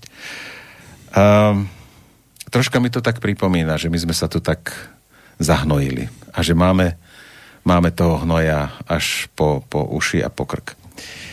Um, je ťažké naozaj v týchto chvíľach byť korektný a byť slušný. Pretože my uh, sme boli tak korektní a tak sme sa potľapkávali po pleci, ak, ako, ako je to dobré, aká je úžasná tá demokracia, že sme si začali klamať a že sme sa stali až pokrytcami. A ja sa pýtam teraz, aká je tá, aké sú tie hodnoty? No tie európske, tie, tie čo, európsky, pani, čo pani Dubačová tie, tie európske hodnoty mm. tej demokracie. Ja som za demokraciu všetkými, desiatimi, cel, celým bytím. Povedzte mi, aké sú. Povedzte mi, lebo ja, ja, ja sa v tom strácam. To sú tie hodnoty, kde, kde nám ukazovali uh, dôkazy, jednoznačné dôkazy uh, uh, plutónia, alebo čo tam bola za látka v O S N, keď to Pavel ukazoval, že teda Irak má zbrane hromadného ničenia. Nakoniec sa ukázalo, že to nebola pravda. On sám sa priznal, že klamal. Že teda bol oklamaný. To sú tie hodnoty, za ktoré sme bojovali v Afganistane dvadsať rokov. A sme tam spustošili krajinu a spravili nešťastných ľudí. A my sa teraz vraciame ako hrdinovia, ktorí dostávajú od ministra medaile. Keď som prišli sovietské vojska v šesťdesiatom ôsmom, tak to boli okupanti. A tí, čo im pomáhali, boli kolaboranti. Ako to je dnes? Ešte tie krkolomné vysvetľovania ako je to? Odpútania sa. Hej. Ako to je? Ako to je u nás? Súdnictvo funguje? Polícia funguje? Pýtam sa. To je tá demokracia, čo sme tu budovali tridsať rokov. Odpovedzte mi, lebo ja sa strácam. Chcem byť, ja som za demokraciu. Len mi povedzte tie hodnoty. Na mňa sa nepozerajte, ja neviem, ja ich nepoznám. No pani Dubačová vie očividne, lebo tá hovorila, že my vyznávame európske hodnoty a Ťapák nevyznáva, tak preto nemá byť šéfom er té vé es. Je, predtým tými tromi rokmi ste to povedali, pán Marman, nahlas. Však ja sa preto k tomu vraciam, k tej minulej relácii, lebo to treba povedať. To vy to, mávnete ruku a povedzte, že tu sa nevracajme, nechajme Kernovú, ale to sú dôležité veci, lebo tu zaznelo niečo, čo sa ukazuje po troch rokoch, že bola pravda. A niekto na to aj doplatil, keď tú pravdu hovoril. Nie, ja som myslel, prepáčte Boris, že vám skáčem do reči, ja som myslel, že osobne na ňu reagovať je strata času. My môžeme rozprávať o, o vznesených e, kritických slovách, o tom môžeme, lebo to nie, pani Kernová len reprezentuje nejakú zložku, hej? Tak sa bavme o tom, že teda, kde sme klamali? Kde sme konšpirovali? No však... Preto hovorím, že, že to by sa patrilo teda po troch rokoch, troch rokoch teda zistiť, kto mal teda tú pravdu a, a prečo teda taký humbug okolo toho vznikol, ak náhodou sa ukáže, že sa pravda povedala. Pán Marman vtedy povedal, že žiaľ, ale ukazuje sa, že môžete štrngať koľko chcete po zmene nejakej, budete vždy len ako keby zaciklení, lebo pokiaľ nepochopíte, ako tento systém funguje, pokiaľ sa nepozriete do čriev tohto systému a tam ne, nepochopíte ten, čo všetko je zlé, čo všetko je zdeformované v ňom, no tak sa neposuniete ďalej. A môžete štrngať za zmenu, môžete chodiť na námestia, slušný, neviem aký, neslušný, všelijaký, ale kým nepochopíte, ne, nepochopíte, kde všade je ten liberálny kapitalizmus, kapitalizmus, kde je všade zdeformovaný a že práve on je ten problém, ktorý tu máme, no tak sa budete točiť stále v tom istom probléme. Dnes po troch rokoch od tej relácie máte pocit, že sme sa posunuli ďalej vo, v chápaní toho, čo všetko je to tu zdeformované, alebo sme sa ešte viacej zahrabali do toho problému? Sme sa ešte viacej zahrabali do problému, pretože... Do toho hnoja? Do toho hnoja, ako hovorím. Pretože ten svet je čím ďalej tým viac bez dôkazov, je v, v mediálnom tlaku. Medzičasom už aj my sme tu hovorili o globálnej oligarchii, tá už medzičasom vystrčila rožky. Dajme bokom, že teraz vygumovali Donalda Trumpa, nech už je aký, aký je, ale jednoducho, keď, keď e, e, už ani svoju vlastnú sociálnu sieť si ľudia nemôžu vytvoriť a musia používať tie e, používané a tie sú cenzurované a už sú otvorene cenzurované. Tak, tak, tak je jasné, že, že cenzurované sú tie iné názory a už je jasné, že ktoré to sú názory. Medzičasom už konzervatívci prišli s tým, že tu máme cancel culture, hmm. kultúru e, vymazávania, e, ľudia musia opúšťať e, vlastne svoju prácu, sú vyhadzovaní za názor. Všetko sa medzičasom ukázalo. A e, Ten, ten tlak na to je čoraz väčší bez dôkazov. Čiže práve médiá, ktoré sú čoraz otvorenejšie cenzurované, robia čoraz väčší tlak, ktorý je adekvátny tomu, ako intenzívne my používame mobilné zariadenia, ako sme celý deň na, na, na tých informáciách, ktoré nám prichádzajú, ale len tie filtrované. No tak je to horšie a horšie.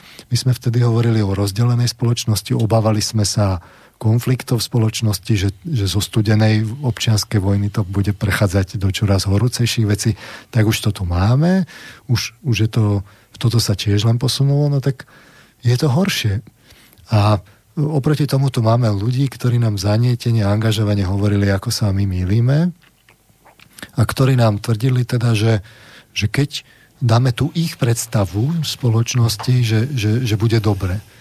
A, a, a, ale tú predstavu tej spoločnosti máme dať napriek vôli väčšiny a čo vieme z, z prieskumov, tak, tak niečo tu nehrá a my sme tvrdili, že teda je otázne, že či tá že či tie protesty, ktoré boli interpretované, že to je vôľa väčšiny národa, takže že, že, že Smer musí odísť a tak ďalej. Sme si dovolili spochybniť, že či to je naozaj väčšina, alebo je to tak hlasná menšina. No tak voľby ukázali, ako to je. Prieskumy dnes ukazujú, ako to je.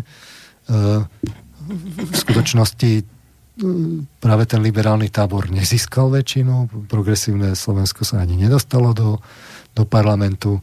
Hlasy, do, hlasy dostal hlavne teda Igor Matovič. Medzičasom už ani nie je premiérom. A to by sme mohli hovoriť o tom, že ako tá vláda vyzerá. Že, ja neviem, že uh, Igor, Igora Matoviča škrtli ako, ako premiéra médiá, hlavne teda médiá, uh, za to, že si dovolil teda ísť po Sputnika v čase, keď sme tu nemali vakcíny.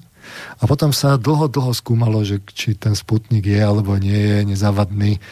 A nakoniec sa teda ukázalo v čase, keď už teda bol dostatok vakcín konečne, že teda je nezávadný. A potom e, sa zistilo vlastne, že my máme aj predsedu vlády, aj predsedu parlamentu a dokonca ministra školstva plagiatormi, že teda máme tu vlád, ma, mali sme tu mať vládu odborníkov, ktorí nám hovorili teda liberálny, práve ten liberálny tábor, a ministerku informatiky máme takú, ktorá vlastne informatike vôbec nerozumie, je z úplne iného odboru. Aj ministra financií máme momentálne takého, ktorý tomu nerozumie. Sám sa tak vyjadril. Minister financií máme, predsedu vlády sme upratali na ministerstvo financií, pričom on prehlásil, že ani rodinný rozpočet ne, nemôže robiť on, lebo že to musí žena, lebo on tomu nerozumie, ale ministrom financií byť môže. Papalašizmus tu, tu máme akože na dennom poriadku. Hej. Uh, namiesto toho, aby sa riešila pandémia, tak sa vo veľkom uh, dohadujú všelijaké koaličné, neviem aké zoskupenia. Najnovšie tu máme také, že opäť raz liberálny tábor prežil v inej strane a prešiel do inej strany a zase prejde do inej strany, lebo má tu podporu médií. A toto je ten spôsob, ktorý asi je, že vraj ten dobrý, ale búri sa proti nemu čoraz hlasnejšie, čoraz väčšia časť národa. Už aj konzervatívci pochopili, že, že, že, že tá ďalto cesta nie je. Tie časy, kedy vyhlásenie, ako mala pani Kernová, už pôsobia groteskne, že pôsobia takým tým angažovaným dojmom, až človek má pocit, že, že tu zažíva analogie z predchádzajúceho režimu. Tak, tak áno, je to horšie a horšie a nie je to len na Slovensku, ale je to aj v Spojených štátoch, mali sme útok na Kapitol a podobné veci. Je to aj v západnej Európe. Západný systém má krízu. Tak kde je ten problém? Nie je problém náhodou teda v tých, v tých víziách, v tom, čo si tu my povrávame, že liberálny kapitalizmus je ten najlepší, dokonca ho exportujeme a ešte, ešte vlastne sa ukáže, že ten export nefunguje. Ani v Líbii, ani v Iraku, ani v Sýrii, ani v Afganistane. Odchádzame ako porazení z Afganistanu, ako som hovoril svoje relácie. My už druhýkrát, my sme prvýkrát v Afganistane prehrali s Rusmi, so Sovietmi, pardon, a druhýkrát sme pre, prehrali teraz. A ešte za to, no, akože rozdávame, rozdávame vyznamenania a dáme ho aj americké veľvyslankyni. Tak sa nečudujme, že ľudia sa búria, no tak to už je na smiech, je to smiešné. Niekto tu niečo zásadne nechápe. Totiž hovoríme o spoločnosti bez dôkazov, že sa posunuli, bohužiaľ, už spoločnosti s vyfabrikovanými dôkazmi. Hej. Aj z hľadiska, z hľadiska tých všetkých dianí v policajnom zbore a s týmito všelijakými konfliktami hmm. v policajnom zbore. Ja len teraz také smiešne mi pripadlo, neviem, som mal pustené nejaké, nejaké správy alebo čo, a z viacerých úst... Peter, ty tak menuješ tých politikov, ja podľa mňa si nezaslúžia, aby, aby tie mená odzneli v tomto, v tomto čistom médiu, ako je Slobodný vysielač. Z viacerých úst odznelo, že e, Ujo Imro, že teda vypovedal to a to a že o všelijakých schémach e, rozkrádania a neviem čo. Akým spôsobom sa tí ľudia, ktorí toto hovorili, o tom mohli dozvedieť? To napadlo niekoho? Však to je, to je absolútne porušenie, hej, že predsa uteká nejaký vyšetrovateľ s tým za predsedom vlády, že čo hovoril Ujo Imro. Alebo, alebo do príslušného súkromného denníka. Tak, tak, tak. Hej. Tam sú úniky do, do, do vybraných médií. To sú neuveriteľné veci, hej. A však tuto Marek Ťapák už spomenul aj, aj generála Lučanského. No tak podľa mňa, keď táto doba prejde, podľa mňa, ja neviem, by sa patrilo, aby bol so všetkými podstami pochovaný vedľa iného generála Milana Nabradla. No len dáme si pesničku, lebo už dlho rozprávame a vy ste tých pesniček vyberali požehnanie. Len toto chcem ešte pred pesničkou jednu vec sa spýtať, že no, že dobre, že keď prejde doba, tak budeme toto a hento. Len sa dozvedám od Petra Marmana, že no my sme mali za tie tri roky niečo pochopiť. My sme mali pochopiť, kde tam v tom systéme ten problém. Keď to pochopíte, môžete to začať zmeniť, lebo inak neposuniete sa ďalej. No ale nepoč- nepochopili sme nič. Čiže to ani nemá šancu prísť doba, o ktorej hovoríte, lebo pokiaľ neprichádza tá vedomosť a to pochopenie, no tak budeme stále sa točiť dookola a bude to stále horšie a horšie. Čiže my sme už pomaly, spadneme na úroveň mravcov tu všetci. Že, alebo tých opíc. No. no, čiže alebo tých opíc, čiže... čiže tu proste, ako ste, som vás dobre počúval, že, že neprichádza to, to uvedomenie si toho a práve naopak je to stále horšie a horšie, pretože mimovládne organizácie, médiá, všetkých, všet, všet, ktorých ste spomínali, robia všetko preto, aby to pochopenie neprišlo. Čiže my nemáme šancu z tohto potom vystúpiť. Boris, ak si pamätáte, ja som na začiatku pred tými tromi rokmi rozprával o tom, že sú nejaké tri cesty, hej? Že teda buď príde nejaká že vojna, alebo nejaká katastrofa, alebo, uh, alebo že teda človek nejak si cez srdce svoje uvedomí a potom cez rácio, že tú zmenu musíme každý urobiť predovšetkým sebe, a dokázať sa pozrieť do zrkadla a povedať si, že tu som spravil chybu a možno aj povedať, že mýlil som sa, alebo prepáčte, ospravedlňujem sa. Teraz to hovorím obrazne, samozrejme. A, um, a prišiel, prišiel COVID. Uh, neviem, či stihnete pustiť pesničku, lebo ak teda to rozo- otvorím, tak... Uh, Aha, tak... tam bude sa hnevať psychiatr na vás. Budete ho mať na krku. Dobre, tak si dajme, dajme si, dajme si, dajme si pesničku. Nechajme Pandorinu naozaj... skrinku ešte zatvorenú. Ešte zatvorenú. No. Budeme, budeme tie pesničky asi trošku redukovať. Takže ja sa ospravedlňujem a otvoríme to po pesničke. Dobre, ale teda nehrozí nám, že sa to ostaneme zaciklení? To že... po pesničke môžeme. Hej, vysieť. No dobre. Dobre. Dobre, tak... Dobre, tak pesnička bude inšpiratívna. Vybral som... Ten Kryl je trošku ako Nostradamus, mi pripadá. E, tak som to rozoberal. Každé slovo sedí. Daj, daj veličenstvo kat. Hej, veličenstvo kat. Dobre, tak si musím tuto nastaviť. Ideme si zahrať a po pesničke pokračujeme ďalej.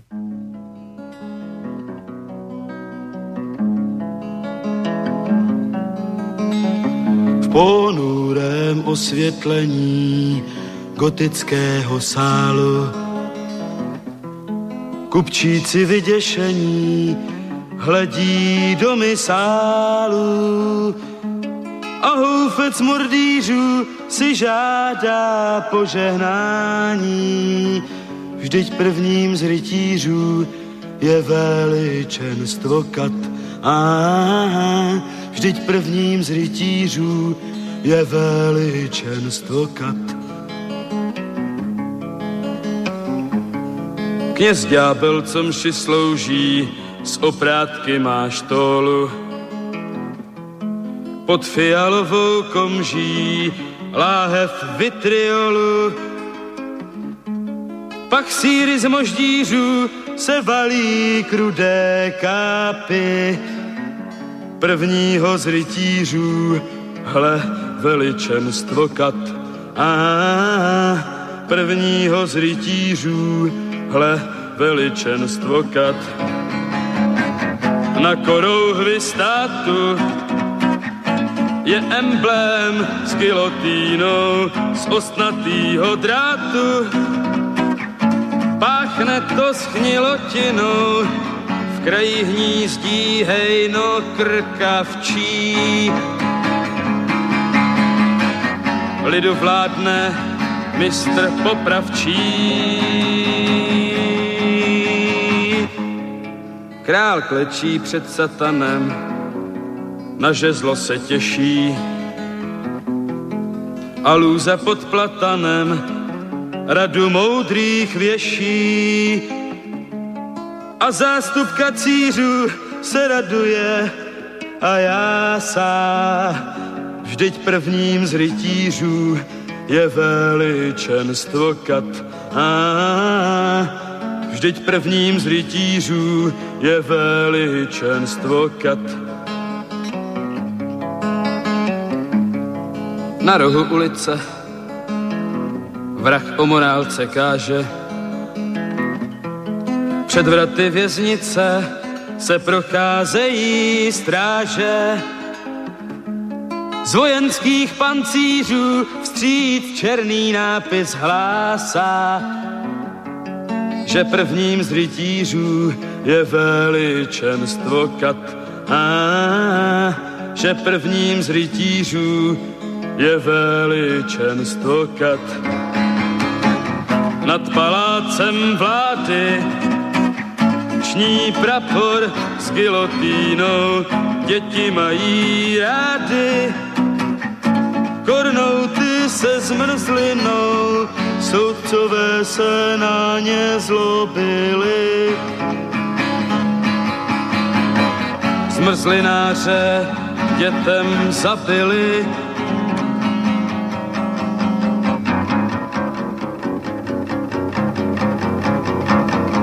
Byl hrozný tento stát, když musel si se dívat, jak zakázali psát a zakázali zpívat. A bylo jim to málo, poručili dětem modlit se, jak si přálo veličenstvo kat. Ah, modlit se, jak si přálo veličenstvo kat. S úšklepkem ďábel viděl pro každého podíl. Syn otce nenáviděl, bratr bratru škodil. Jen motýl smrti hlav se nad tou zemí vznáší, kde v kruhu tupých hlav dlí veličenstvo kat. Aha, kde v kruhu tupých hlav tlí veličenstvo kat. No, tak pesnička prvá nám doznela. My tu máme cez samozrejme hudobnú prestávku živú debatu, v rámci ktorej sme sa dozvedeli, že sme asi dosť depresívni, no ale tak mám pre vás dobrú správu, budeme ešte viac. No, lebo prišiel nám COVID, o tom sa ideme trošku porozprávať, lebo už no, o tom viac aj tu zaznelo u nás v iných reláciách, že ten COVID zase niečo odhalil v našej spoločnosti. Ale predtým, ako sa do toho pustíme, len teda pripomínam, že dnes tu máme mimoriadnu reláciu v prvej línii, lebo tu máme aj mimoriadnu zostavu hostí. Bývalý prednosta primár banskobystrickej psychiatrie Ludvík Nábělek, bývalý šéf programový er té vé es Marek Ťapák a Peter Marman, ktorý svojho času za svojich oných slávnych čias pôsobil na Univerzite Komenského, už nepôsobí, no, lebo si nedal povedať. Tak je tu. A tiež s nami, už ako bývalý. Uh, ja nedávam zámerne nejak do pozornosti kontaktné údaje, lebo predpokladám, že veľa tých mailov nestihneme prečítať, ale ak teda niečo bude v závere, tak možno niečo by sme mohli z toho vybrať, takže studio zavináč slobodný vysielač bodka es ká. Uh, my sme sa tu stretli preto, lebo pred tromi rokmi sme sa tu stretli v takejto zostave. A pred tromi rokmi sme sa bavili o svete bez dôkazov. Pripomínam pre tých, ktorí možno neskôr prišli k zariadeniam, cez ktoré nás počúvate. My sme tú reláciu robili mesiac po smrti, po vražde Jana Kuciaka a Martiny Kušnírovej. Už v tej dobe tu prítomní hostia hovorí, že sa im to nejak nezdá, že, že bez nejakých dôkazov sa tu vážne súdy vynášajú a chce sa robiť veľké spoločenské zmeny, na ktoré tlačili mainstreamové médiá, mimovládne organizácie, rôznych ľudia, ktorí majú skrátka vplyv. A dnes sa tak nejak ukazuje a pomaly asi k tomu dochádzame, že, že nejak tak aj bola pravda, čo títo traja ľudia tu pred tými tromi rokmi rozprávali. No a tak si v rámci relácie Svet bez dôkazov dva hodnotíme, kam sme sa za tie tri roky teda posunuli. No a už to tu od Mareka Ťapáka zaznelo, že, že teda to, čo sme my nemohli pred tromi rokmi vedieť a čo už tu realita je, že prišiel nám zároveň sem COVID. a ten zase raz niečo odhalil v tej našej spoločnosti. To, čo tu pokrivkávalo, nefungovalo, škrípalo, tak teraz COVID odhalil v plnej nahote. A tak poďme sa o tomto trošku porozprávať. Už neviem teda, či budeme ešte viacej depresívni, alebo nebudeme. Keď, si to, keď ste s tou, tém, s tou témou začali, tak doklepnite, Marek. No, toto je... Takto ja sa nechcem vyjadrovať ku covidu ako takému, či teda kde vznikol, ako vznikol, čo unikol, neunikol. To, naozaj, toto nechajme teraz bokom, lebo to... E, momentálne tak, ako chcem postaviť tú otázku alebo problém, tak to nie, nie je také podstatné. E, podstatné je to, kam sa tá spoločnosť dostala. E, opäť raz sme boli klamaní, že teda po atomovej bombe, keď sa necháme e, si vyšparchať nosy, tak potom bude všetko v poriadku. No, zistili sme, že to tak, ne, nie, že to tak nebolo. Šparchali sme sa každý týždeň. Aj tak nám to moc nepomohlo. Potom sme sa z toho vyhrabali, e, pretože prišlo, prišla jar, prišlo oteplenie, tak sa to zmenilo. Teraz už sme zase v tretej vlne, ale iné chcem povedať.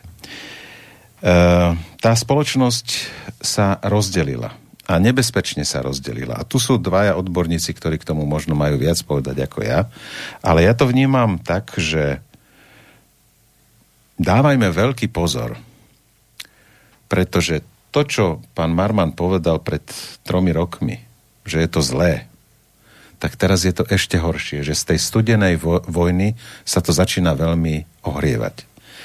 A ja mám veľkú obavu a bojím sa, aby sa to neprehrialo a aby tu nezačali ľudia jeden po druhom Uh, nie že vykrikovať, ale to už vykrikujú, ale skákať a byť fyzicky agresívny. A môže sa stať naozaj, k tomu stačí málinko podnet a tá spoločnosť je tak prosto vyšponovaná tým všetkým, čo sa deje, hej, tým, že teda boli ľudia zatvorení, že prichádzali o prácu, že prichádzali o existenciu, že prosto tu psychiatrických pacientov máme, a to môžete potvrdiť alebo vyvrátiť, máme čoraz viac a viac. Psychiatria ako, ako obor nemá dostatok peňazí, nemá dostatok lekárov. Nikoho, ne, nikoho nezaujíma v tomto štáte stav mentálneho a duchovného zdravia, aj fyzického zdravia tohto národa.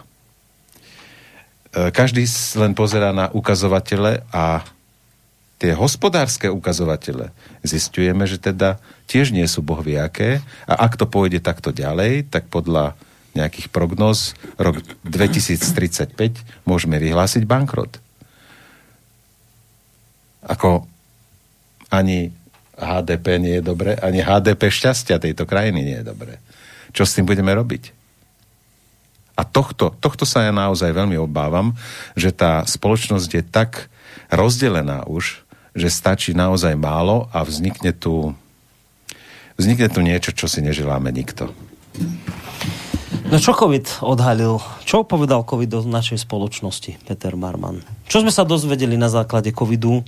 Možno to o tom, čo sme si tak nejak nechceli priznať, čo sme nevideli a čo sme nútení teraz začať chápať. Podľa mňa COVID e, demaskoval to rozdelenie spoločnosti, že, že, že už je deklarované cez, cez nejaký atribút, v tomto prípade vax, antivax. Um, ale v podstate len ukázal v plnej nahote, že tá spoločnosť už bola mentálne rozdelená a teraz je rozdelená už tak, že viete, keď ide o to, že časť ľudí má pocit, že tou vakcínou sa priamo ohrozuje ich zdravie, tak už to berú ako vyslovene útok na seba.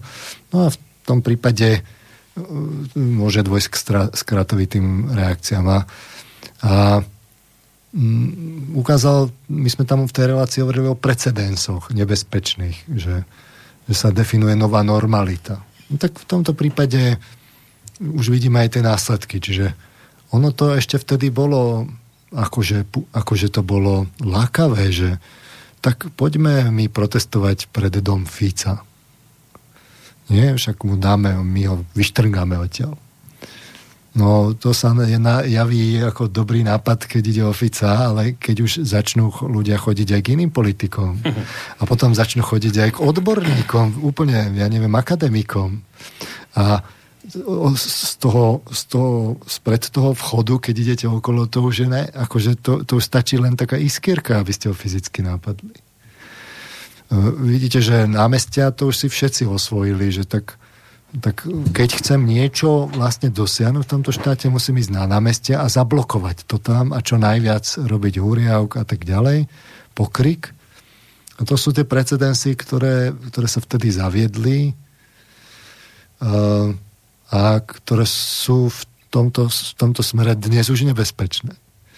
No a uh, my sme si vtedy hovorili, že áno, že treba štrngať, treba štrngať kultúrne, aj proti oligarchii, mnohé sa z toho aj potvrdilo, aj keď mm. povedzme, že by z toho bola len desatina pravda, pravdy, tak aj tak sú tie veci vážne. A my sme hovorili, no dobre, ale tak štrngajme potom na všetky tie oligarchie. Mm. A u nás sa to tiež ukázalo. My sme vlastne hovorili, že tu sú aj ďalšie oligarchie, nie len, nie len tá jedna, tá smeracká. Medzičasom sa ukázalo, že, že aj tá filantropická, akože oligarchia, ktorá rada seba nazýva, že to sú tí, tí naši filantropi tu, ktorí aj nemenované denníky sponzorovali a tak ďalej a, a politické strany. Sa ukázalo medzičasom, že veselo si Uh, zabezpečovala služby s tou, s tou druhou oligarchiou a, a, a tiež sa ukázalo, že aj tá globálna má ku nám uh, blízko, že si tu svoje záujmy tiež presadzovala. Nakúpili sme statočne bojovej techniky uh, za oceánskej, ktorú my v tomto smere potrebujeme načo. Potrebovali sme tak drahé letectvo, potrebovali sme tak drahé vrtuľníky. Ne, ne, potrebujeme zvyšovanie výdavkov na, na dve percentá há dé pé a, a na čo? Aby sme postavili všetky tie zbranie, ktoré nakúpime k tým ruským hraniciam, lebo nás Rusi ohrozujú.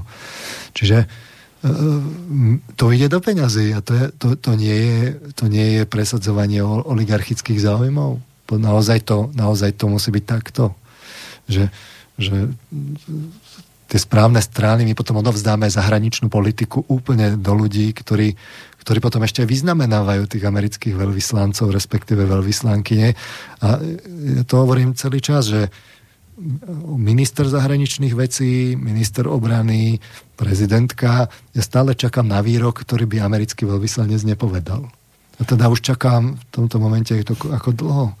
To už, už sú dva tri roky a stále som sa nedočkal. Naopak som sa dočkal, že, že vyznamenávame amerických veľvyslancov u nás. Za čo? Za to fiasko v Afganistane? To bol akože hrdinský ústup. Pardon, hrdinský ústup. No odpútanie sa tomu hovorilo v takých e, niekedy smiešných e, súvislostiach, keď nešlo o americkú armádu. No, takže ide to, ide to stále práve k tomu bodu varu, že sa to, tá spoločnosť sa zohrieva, prehrieva. Už to, čo dnes je normalita, to ešte pred tými tromi rokmi, to ešte sme... To bola idyla ešte. No. To, nepravdepodobné. To bolo nepravdepodobné, a, ale, ale najhoršie je, že to má nejakú hybnosť, že to nezastavíme, to nezastavíme len tak, že si povieme, teraz čo si povieme, že že tí blázni, ktorých celý čas voláme, že sú blázni na tej druhej strane a je jedno, ktorá strana, akože sa nazýva tých druhých, tých bláznov, že už nie sú blázni a že ich názor rešpektujeme. Hmm. A kto ten, to nerešpektovanie tých názorov druhých vlastne kázal? Kto, kto pod, pod, tou, pod tým plášťom angažovaného, teda uvedomelého a neviem akého občianstva vlastne v skutočnosti hovorí celý čas o tom, že tá druhá strana je zlá, zlá, zlá a, a, a treba s ňou urobiť najlepšie a si exportovať na mesiac, alebo čo? Tak, tak to, to nemôže ísť. Tak, tak čo je teda tá zmena? Že čo, čo zmeníme, aby, aby sa situácia normalizovala? Zavedieme, zavedieme fact-checkere, ktoré budú škrtať z, z, zo spoločenského života nevhodných ľudí? A však tie fact-checkere sme si na tej pandémii ukázali. Rok dozadu bola idea, že teda to uniklo v tom Wuchane z toho laboratória, kde sa tomu venovali. To bola čistá konšpirácia, to, to, to sa muselo škrtať a tak ďalej. A celá tá umelá inteligencia na sociálnych sieťach, tá vás rovno škrtala, keď ste, tam, keď ste to, mm. toto hlásali. To ste boli zlí. A zrazu už to je... Už nie ste. Už nie ste, lebo mm. už je to možná, pra, ako možná varianta. A tak kto urobil chybu? Kto je za to zodpovedný? Dnes už človek nemôže ani hypotézu povedať, lebo hypotézy sú konšpirácie. Tak zatvorme vedu. Aj vo vede si hovoríme neoverené hypotézy a fungujeme s teóriami dlhé roky, kým sa vlastne oni potvrdia, respektíve vyvrátia. Tak to sú čisté konšpirácie, to tam zružme. Zružme celé kritické myslenie, lebo kritické myslenie je založené na tom, že, že poviete nejakú protitézu, ktorú nemáte ešte overenú. Ja už si dlho hovorím. My vám, my vám to aj zrušíme, tú vedu. Tá je veľmi nebezpečná. Už sa pália knihy, pozor, už sa pália knihy. V Kanade, tak teraz, v Kanade teraz začali páliť knihy. No, no tak to už je, sa, to už je. Tam našli niečo, či neviem, či rasistické, či čo tam je za problém, pália sa už. Čierne zoznamy sa už vytvárajú dlho. Isté v nich figurujeme. To som ešte chcel k tomu covidu, hej, že však popri všetkých rodinných, aj osobných, aj ľudských tragédiách, tak mi to prípada, že sa stal akýmsi katalizátorom. Hej, že katalizátorom jednak toho, toho, toho rozdelenia, jednak e, krutým e, poukázaním na neschopnosť. Hej. Vôbec by som nechcel byť v nejakej úlohe tých, ktorí teda rozhodujú o manažmente a o teda narábaní e, s týmto, ale e, evidentne teda ľudia, ktorí, a zase nie iba u nás, ktorí o riešení problematiky covidu rozhodujú, tak toho nie sú schopní. Tu skutočne, a zase sa vrátim k tej planete opäť, že tá priemernosť až podpriemernosť vlastne opantala v podstate celý svet. Ešte som chcel povedať jednu takú vec, že my sme stratili ducha. Ducha, ktorý vypovedá o nás, vypovedá o našej krajine, vypovedá o našom malom priestore, o stromoch, o skalách, o prírode, o, o vzťahoch. Stratili sme to. Ako si, ako si sme zistili, teda takto, bolo nám povedané, že to nepotrebujeme. Tak ako s tou kultúrou. Tá bola nepodstatná, tá bola vždycky len žrút peňazí. A i stalo sa to, že tí ľudia sa stali viac bezcitnejšími, stali sa viac uh, otrlejšími a stratili pupočnú šnôru uh, s touto krajinou, s našim Slovenskom. A ostatní v iných krajinách to isté, alebo veľmi podobne. Uh, my musíme nájsť uh, a prebudiť toho ducha. Len toto je určitým cieľom, toto je plánované, to nie je len tak. Hej, to, zase sa vrátim k tomu vývu. Za... Kernová, hej, že toto ne? Už aj vtedy tvrdil pred tromi rokmi, toto... že to je všetko plánované. Ale, to... ale, však, ale ono to stojí v tej vízii toho Iva, to riedenie národných identít a nahrádzanie inými identitami. inými identitami. No čo vás napadne? Ide, ide propaganda el gé bé té do škôl, hej? To je napríklad iná identita. Pritom, koľko sme sa tu naobhajovali, hej? Aj s Mišom Patarákom, hej? Že teda všetci sme ľudia, všetci sme rovnakí. Ale ak sa nahradí, nahradí identita národná inými, tých, tých možností je veľa. A to je, a to je cieľom, to je cieľom formulovaným, forstírovaným, plánovaným. No, ste sa nadýchli, môžete kľúť. Nie, nie, nie, ja som sa nadýchol, že áno, je to tak. A, tak pustite to. Ja, čo? Dáme tu básničku? Mm-hmm. Tak povedzte k nej niečo, ja si ju nachystám, ale povedzte, že čo to je za básnička, nech vieme. Um, je to Pavol Országh Hviezdoslav a je to z takého cyklu Stesky a volá sa Hľadám sa, hľadám. Dostala sa mi náhodou do rúk manželka môjho priateľa, ktorý je starostom v Blatnici, ma poprosila, že či by som to nenahral. Ona, ona učí na konzervatóriu a majú nejaké výročie a chcela, aby som im to tam nahral, tak ja som to nahrala. Zdalo sa mi a mne sa, mne sa tá báseň veľmi, veľmi páčila a e, tak som si povedal, že vám to ponúknem, Boris, že by som troška tak obšťastnil e, poslucháčov, e, aby sme aj trocha k tej kultúry tam vniesli. Dobre. No, Lučo, chcel niečo povedať, či nie? Lebo som sa pozrel že... na hodiny, ja? lebo a to je z osobných dôvodov. Jaj? Možno bude treba, aby som to povedal, a možno nie, že by som možno tej desiatej musel odísť. No, však... To Stesky a Hľadám sa, hľadám, to ešte určite vypočujem. No, dobre. Tak poďme si básničku vypočuť, lebo sa to očividne teda hodí k tomu, o čom sa teraz rozprávame. Tak toto chápem, tá básnička. No, v čom si, hej. No. Áno, tak ako sa hľadáme my, celá spoločnosť, tak aj Pavol Országh Hviezdoslav sa v istom štádiu svojho života hľadal. Tak, dobre, poďme si to vypočuť. Hľadám sa, hľadám. Nenachodím sa. Nie to ma v mieste, nemá ma čas. Len či sa kedy kde ešte nájdem, ešte kde nájdem, aspoň len raz. Kam som sa podiel, kde zapotrošil? V svete tom šírom zblúdilý tvor. Cestou kde? V poliach, na púšti, v bralísk, úvaloch v temnu hlbokých hôr? A či kde vyššie, na sedlách vrchov, temeny štítov neschodných snáď? Skať vietor zviať môž, závrať môž sklátiť, v priepasti pýcha nájsť môž svoj pád? Alebo v samom vzduchu, kde ani pre krídla nie je to určitých ciest? V oblakoch hrmute, v krútňavách svetiel, na dráhe mliečnej, v hlmlovinách hviezd. A kedy som sa stratil tak lepším životom, kam si zapadol, ach.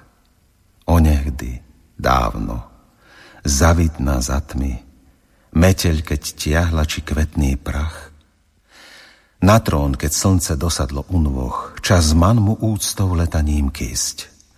Čiže keď jeseň splakala sivá, padali hviezdy, oprchal list. A aký prípad, nehoda aká zapríčinila, zhynul, že som? Výchrice vášne, záchvat či túžob vatraňou už zhára života strom? Alebo úder osudu mnohý, sklamania, opál, nevraže hrot? Do krvi od níž trpíme malý ja a trpiteľ veľký môj rod? Nerastí more hučiace svetom, nad ľudstvom hustá mrákava bied. Súlad to žitia, zhlušujúce tá hrdúsiaca každému vzlet. Triumf kol krivdy, pravde však pranier, výzk násilníkov hnetených kvíľ. Zmysli, čo zmiata, pára cit, ducha dohrozných putná zúfalstva chvíľ. A či len veku príval, čo v pláne nás minula chváce z okrajov tých? Či skôr mňa stadial plašiaci zdávna ľahostajnosti mrazivý dých? Ľudia... Och, ľudia, aspoň už recte, nestretli ste kde človečka. Mal na čele dumku, pieseňku na rtoch, z očí mu dúhou perlil sa žiaľ. Krása mu živlom, oltárom pravda, tymián, kde lásky zažíha v dym, o dobro prosiac. Ak ste ho stretli, viete, kde je, o, zlúčte ma s ním. Abo ste po ňom nenašli aspoň, čo mne je všetkým ničotným vám? Ak by oj vráte mysle mi purpur, do srdca mladosť, do duše plam. Iskričku leda zápalu, z kvostu stebielce, jeden tenučký lúč, pozláti, čo hneď vlas jeden sivý, či odpokladne zdvihnutý kľúč. Oj, škoda slnka blankytom duše, nadchnutý prudkých horúcich túch. Obrazov mysle, jak sa jej východ rušový menil v nádherný juh. Preškoda ju toho sa schýlil k západu skoro, synavel luch na súmrak v slzách. Strniskom mysel, gazdujú času preoral pluch. Hľadám sa, hľadám, nenachodím sa. Niet ma viac stínto iný to tón. Tklo sa ho čosi. Peruť čaj z vetra, ináče mlčí bez srdca zvon. Tak, Pavol Országh Hviezdoslav v podaní Mareka Ťapáka. No, to bolo Od... veľmi krásne. To a, som chcel a, povedať, a, že odborníka na biasničky tu máme, pána doktora Nábělka. Tuto to tak znelo, že nejaká básnička, však to bola veľká poézia. Tak Hviezdoslav bol veľký poet, to bez pochyby. Až... Ťažký, samozrejme. Ťažký to, no. no a tým som len chcel aj troška pomôcť tomu, že, že toho Hviezdoslava tak vždycky každý tak nejak akože preskočí, lebo on je ťažký mm. a nikto mu nerozumie a nikto sa s ním nechce zapodívať, lebo ni, ni, ťažko je, hej, porozumieť. A e, On je, on je blankitno čistý, je priezračný, je, je, je úžasný. No tak ja som veľmi rád, ak sa vám to páčilo. Bolo to tak... úžasné a totiž ja, z toho bolo počuť, že to recituje človek, ktorý rozumie každému slovu, ktoré hovorí. Hej, to nie je to, že ako, ako to, Hviezdoslav ťažký, ale každé slovo precítené a pochopené. Úžasné. Ďakujem, dostal som sa do takého štádia, že som tomu aj ja rozumel. Myslím života. Čo nie je automatika. A dnes je to čoraz riedkavejšie, mám taký pocit. Že aby teda umelci rozumeli tomu, čo, čo títo starší, akoby to, to, akoby to dedičstvo starých a, a zvlášť takých tých národne orientovaných, že to nám je čoraz vzdialenejšie a vzdialenejšie.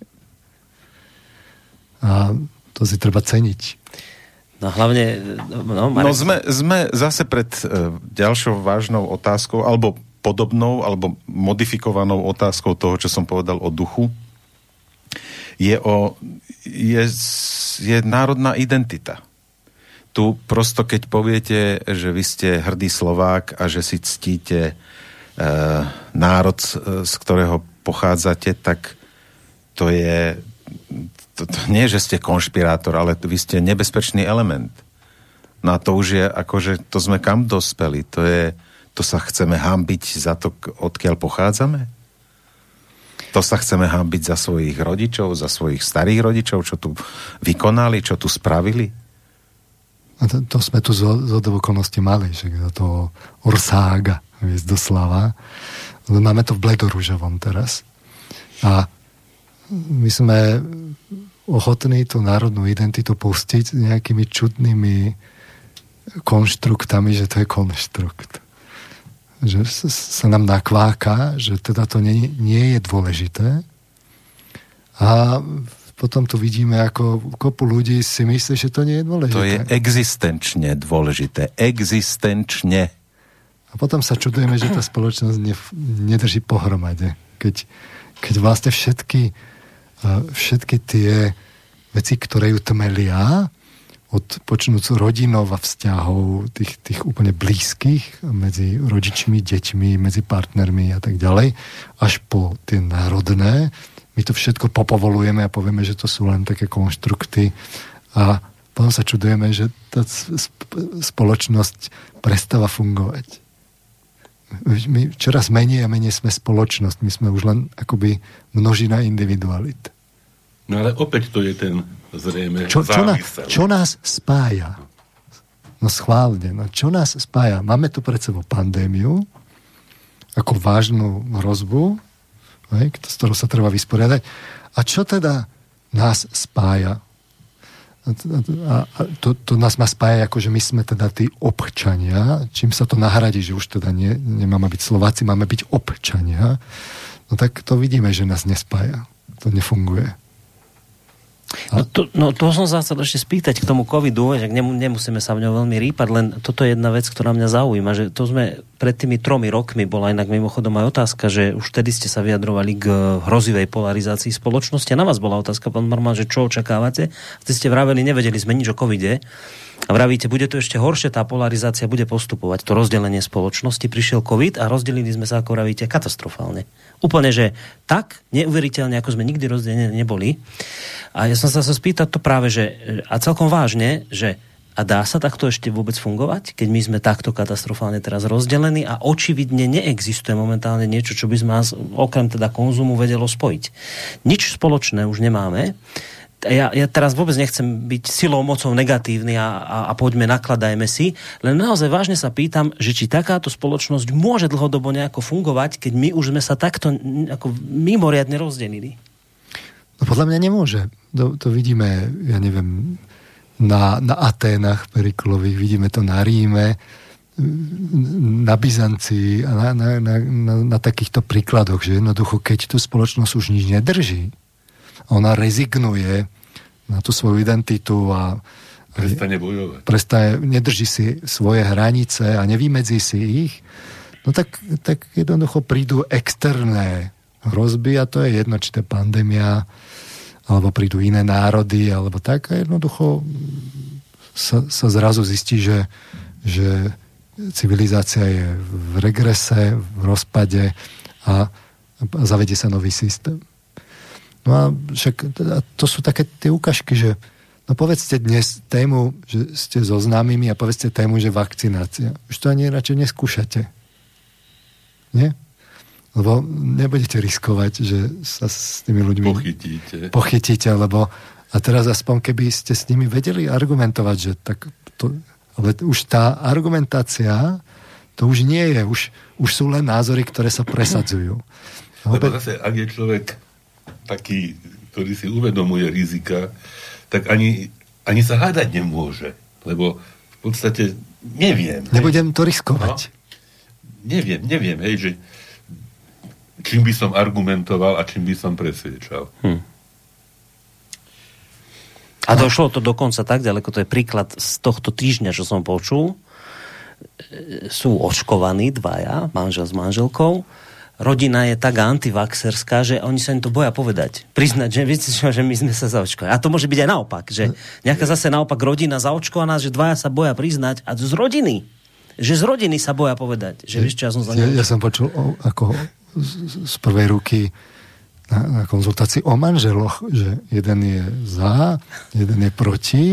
A o tejto téme sa radšej nerozprávajú. No. Sa, sa radšej nerozprávajú. No, lebo by to zle dopadlo. Lebo by to zle dopadlo. No kde to môže dojsť, psychiatr?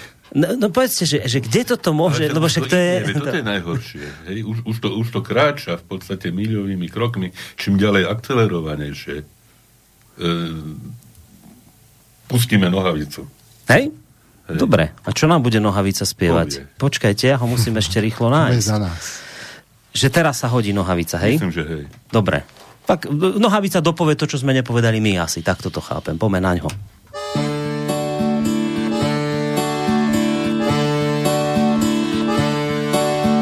V našem domě je jak v černé jámě, hrozně nasraní sú všetci na mě. Už to celé trvá dva měsíce, asi nejspíš půjdu oběsice. Nelez na strom, bo se větev zlomí, najdu tě tam ležet v bezvědomí, z rozbitou hlavu a nohu v řiti, budeš na fakultce marodíti. Vylezu na komín, skočím dolů, lidi budu plakať nad mrtvolu. Vzpomenu se, jaký jsem byl dobrý, zrobí křížek z dýhy nebo z hobry. Hovno budu plakať, suto svině, budeš ležet zaražený v hlíně. Lidi budu chodit kolem z šichty a dělat na tebe blbé ksichty. V lékárně si koupím ciankali, aby všechny baby litovaly. Vyzumknu ten lektvár na dva hlty a jsem na sto procent synem smrti. Dneska těžko říci, co se stane, bo je všecko kolem pančované. Chceš být mrtvý a konečně happy a budeš živý a navíc slepý. Lehnu na koleje u studenky, zbudou po mně jenom bílé trenky. Pendolino, pofid Klíčí si k Praze a mne už konečne bude blázen. Hovno blaze, synku, nebuď hlupý, v laktě jenom žduchne mezi slupy. Podvrtnutý kotník, to nic není, zaplatíš pokutu za zpoždění. Pořídím si velkou kulovnicu, přiložím ju ku levému lícu. Napočítám do tří, zavřu oči, zmáčknu kohoutek a všecko skončí.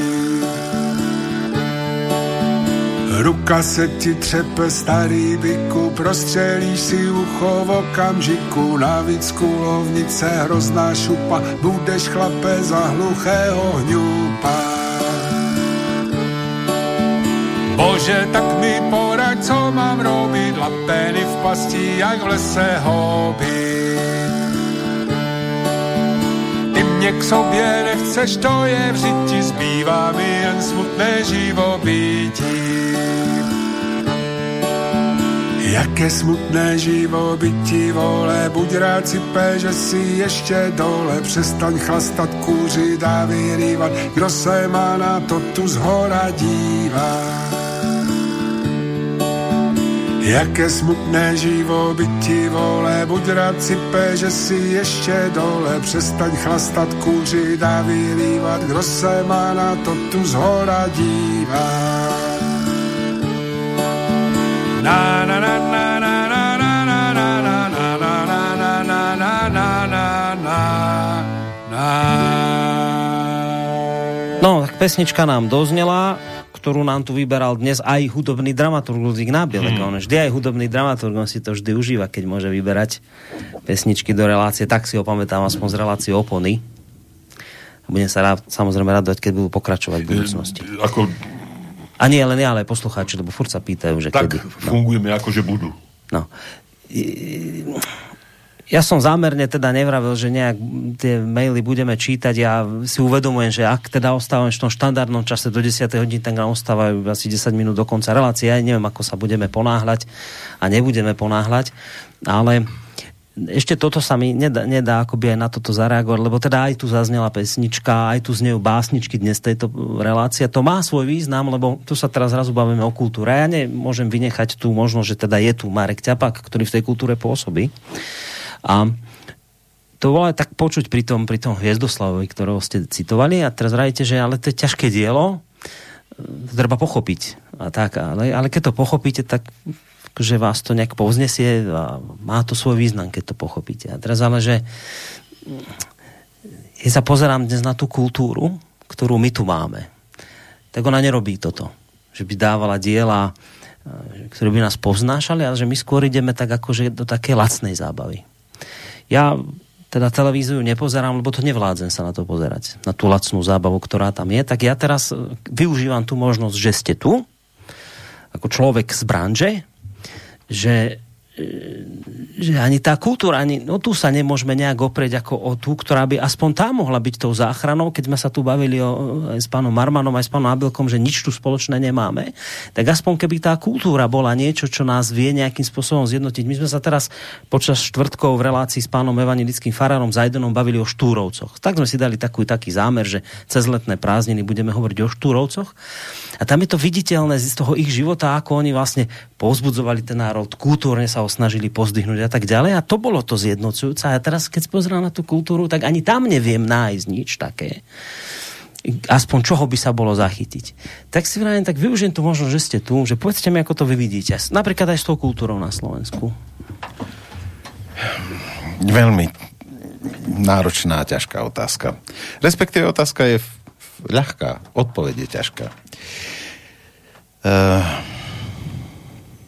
ja osobne si myslím, že um, nič nie je náhoda.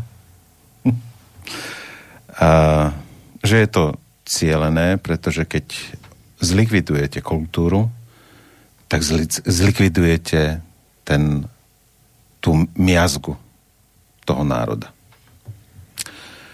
A potom ten národ je ďaleko povoľnejší, dá sa ďaleko ľahšie manipulovať. alebo dobre inak, ak je to slovo nepatričné, tak ovplyvňovať.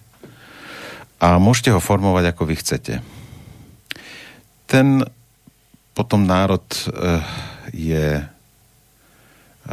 je taký, by som povedal, prostejší a už mu netreba dávať nejakú vysokú, vysoké umenie, stačí stačí len tá modrá obrazovka, ktorá vysiela prostoduché, podpriemerné veci.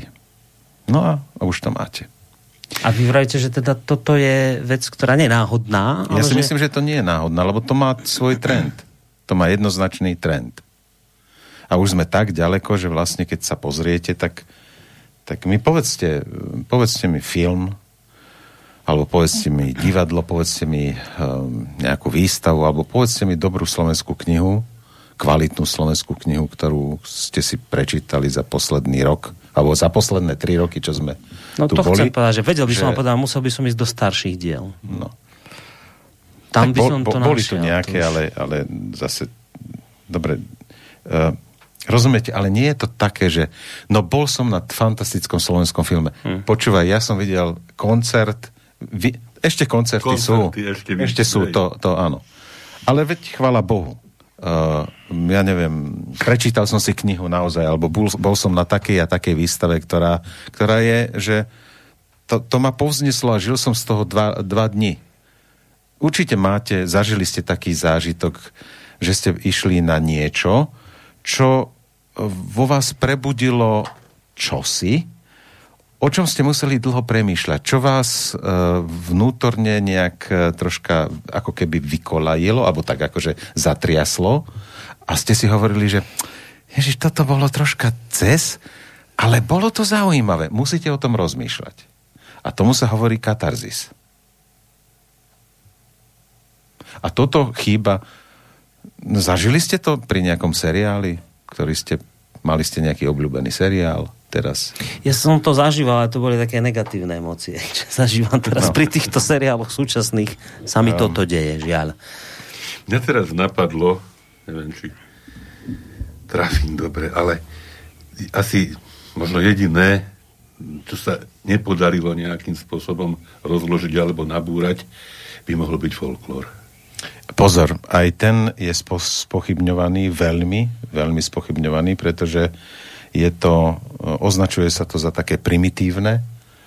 A mm, folklór, folklór, si pamätáte určite, že to komunisti sa vždycky vystatovali a ukazovali prosto tanečnice krútiace sukňami a s holými zadkami.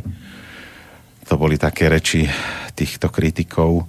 Folklór zažil akúsi renesanciu, pretože hodne mladých ľudí sa začalo angažovať a, a prejavovalo akýsi záujem o folklór. Vznikali nové súbory, zoskupenia, d, tanečné domy, ktoré veľmi tomu pomohli.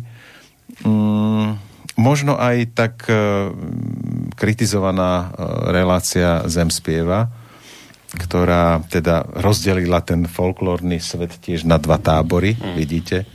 Jedni povedali, že to je gíč a že teda nie a takýmto spôsobom určite nie. Druhí to privítali, mohli sa prezentovať. Ehm, no, pravda je možno niekde v strede. Ale keď to takto pôjde, ten trend, ako je nastavený, ja si myslím, že o chvíľu to bude aj vo folklóre. A folklór obsahuje veľa rodových stereotypov, však, pán Marman? To pretrvá, tam to žije tieto anachronizmy, kaďaké hrôzostrašné. No, je architektúra. No, čo, čo sa čudujeme? Čo sa čudujeme, keď, keď my, naši čelní predstavitelia aktuálni stále hovoria o, o európskych hodnotách. Však tam to vyprchalo, takže ono sa to potom preniesie aj do tej kultúry. No a tak, tak aj dopadneme, no. A moja sestra však Mira teraz sa venuje takej práci odbornej, e, ako v podstate podceňujú nás všetci prostredníctvom povedzme návodov na rôzne prístroje alebo neviem kde, hej, že, že nejaký umelý prekladač Googlový preloží z čo ja viem, z češtiny alebo z nejakého iného jazyka. Absolútne blúdy vychádzajú a bez myhnutia oka sa to pekne zaradí, zaškatulkuje mm. a dáva, dáva konzumentom alebo teda zákazníkom aké, aké, aké, aká, aká urážka, že, že si toto niekto dovolí. Je... A, a všetky tie Riverside a všetky tie to už teraz tá, ja neviem, hej, brániť sa tomu treba. Ja, to, čo povedal Marek, že no a to je vážne, že on vraví, že ten úpadok kultúry a ten brak, čo tu teraz máme, že to nie je takže náhoda, že to je zámer, to je cieľ. No, my sme začínali Slovenským národným povstaním. Tak je cieľ? Zámer, či je to náhoda, že teraz sa nenašli peniaze a nenajdu sa na, podpo- na podporu a, a podobných? Čo to je? Pomaličky pre... šaltuje spod gestie Ministerstva kultúry pod gestiu Ministerstva národnej obrany, lebo tam bude iste lepšie ovládateľné. Maticu Slovensku by bolo dobré zrušiť. Alebo napríklad e, múzeum, teda námestie es en pé v Bratislave už je len polovičné. Hej. Ja som si tak minule hovoril... To je dôležitá identita, na ktorú zatiaľ si netrúfli siahnuť. Na Zväz protifašistických bojovníkov a na tradíciu boja proti fašizmu. Ale zdá sa, však ľudia pomaly to, vymierajú. To, to, to musí klať oči, že robíte teraz tie demonštrácie, tam, tam je socha Slovenského národného povstania. Na mňa e, príde čas, kedy ju budú chcieť ešte odsunúť. Prepáčte, pani, musím vás prerušiť, lebo zabudnem. Uh, pamätáte si, takto spomínate si, že by vznikol nejaký film v posledných rokoch o Slovenskom národnom povstaní? er té vé eska dáva no, na výročie. Niečo také Počkejte. Nové, to bolo. Čo? Teraz v rámci es en pé išlo niečo, čo sa mi javilo, že to bolo teraz natočené, ale to bolo také niečo ako keby inscenácia, či čo to bolo? Nebolo to z šesťdesiatych rokov? Nie, to tam nie, hrali nie. terajší herci, ale také to bolo, ja som sa na to ne... ne, ne... Totiž, lebo tu sú tri slova, ktoré kolú oči. Slovenské, národné a povstanie. Uh, Všetky tri sú zle. Vzniklo es en pé, vznikol, to robil uh, Juraj Štepka. Uh, no. rob, robil také um, oh, no. jednak päťminútové, akože s, s nejakými celebritami, hej, také príbehy. Malo to hodinu. Uh, potom o Strmeňovi robil... Uh-huh. Uh, taký hraný ako keby príbeh. Uh, uh, takže to, to áno. Ale, ale normálne hraný film. Tak bežal deň, ktorý neumrie, robil môj otec. Včera dávali, včera dávali Kohut nezaspieva od Bukovčana, mm. ktorý robil môj otec. Ale to teraz nie je kvôli tomu, že ja, robil môj viem, otec, ale že teda samozrejme. To sú staré filmy, staré filmy zo sedemdesiateho roku a Kohut bol z... Uh, Z, počkajte, ja by som... Ja, z osemdesiateho piateho šiesteho A ešte dávali... Tak mi povedzte, s, s, úžasný film, Ako? úžasný, Paráda. Zdigitalizovaný, Paráda. Vyčistený. Z ktorého roku? Zo šesťdesiateho Musíme tuloviť. Keď chceš vyťahnuť kvalitné, tak lovíme v týchto rokoch. Tento národ a tento sviatok si nezaslúži jeden... nový objektívny film o Slovenskom národnom povstaní, ako, vzni- ako to vznikalo? Koľko je tam tém, ktoré doteraz boli tabuizované. Ale veď aj ten dôvodov. Už samotný hej. ten priebeh vznik, ten, že tu máme dvoch generálov, hej. Tu máme hej, potomka priamo no, generála. Vy hovorte. No, hovorím, že tie osudy, ktoré nikdy neboli, neboli lebo vždy boli nejak, niekomu nepohodlné. Raz tým, raz oným. No. A, no, je to škaredé slovo, ale ako by, ako by niekto čakal, že to vyhnie. No, takto presne teraz vravíte, že to nevyzerá, že to je náhoda, ale že to je tak zámer. Aby sme nakoniec pochopili, že nad národnými sú predsa tie európske hodnoty. A teraz to nemusí byť vlastne akože také, že aj keď nepochybujem, že aj, aj takéto mysle sú, ale...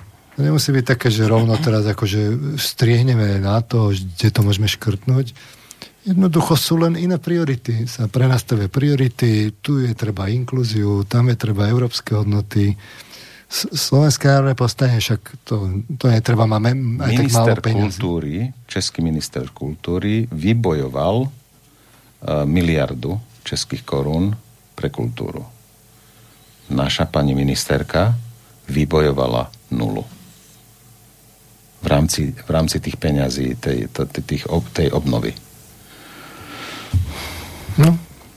Predstavme si, ako nám niekedy Česi závideli ministra kultúry Válka. Teraz je to naopak. No, ja vám prečítam aspoň zo pár mailov, že, že ak, v akom duchu sa nesú, aby ste mali zhruba prehľad. Lebo aj telefóny zvonia, ale dám Pani iba zo pár mailov. Nevolala. Ako? Pani Kernová. Možno, neviem, ja tie čísla nemám priradené k merám, tak neviem, možno aj pani Kernová teraz volá, ale tie maily, v akom duchu, aby ste vedeli, že... Dobrý večer, Marek Ťapák je veľmi rozhľadený človek a tá človečina z neho priam trčí. Nech príde častejšie, vraví Miloš zo Žiliny. Ďalší mail. Dobrý večer, ďakujem za vynikajúcu reláciu. Zo srdca vám prajem všetkým štyrom veľa zdravia v kruhu svojich najbližších. Krásny víkend. Poslucháčka zo Žiliny. Chlapi, vďaka veľká za túto reláciu. Prajem vám pevné zdravie. Ďakujem za povzbudenie ťažkej dobe. Ja neviem, či to bolo veľmi povzbudzujúce, čo ste tu vraveli. Nebolo. No. V prvom rade zdravím účastníkov dnešnej debaty. Chcem im s pokorou vyjadriť vďaku a hlbokú úctu za ich celoživotnú prácu, ich bicie ako také a hlavne zachovanie si zdravého rozumu v tejto nezdravej dobe. Ďalší mail, ďalší mail, mohol by som všetky čítať, ktoré prišli, a nesli by sa v takomto duchu. Je očividné, že toto sú tie témy, ktoré ľudia chcú počuť a vždy sa vedia na to chytiť, že toto je presne to, že keď takto sa začneme rozprávať, tak nakoniec to vždy skončí pri takýchto mailoch, že ďakujem vám, prosím vás, pokračujte v tom, robte to. Ale my akože zvonku furt počúvame, že toto by ľudí, akože nebudeme my týmto ľudí zaťažovať, lebo toto nie sú témy, ktoré by ich zaťažovali, zaujímali, viete, tu máme dôležitejšie veci, dôležitejšie témy, takže toto sa tak nejak ako tlačí do úzadia, tak ako s tou kultúrou. Takéto témy sa nehodia, pozrite, teraz zase telefon tu zvoní. No skrátka a dobre, no bolo by v takomto niečom pokračovať. Napriek tomu, že sa to teda nenosí. No ale... Nož, ako, ako hovoril Marek, že to nejaké posolstvo a podujať sa na niečo, lebo ak to, ja nepoviem, že ak to nespravíme my do paroma, hej, ale niekto, niekto to musí.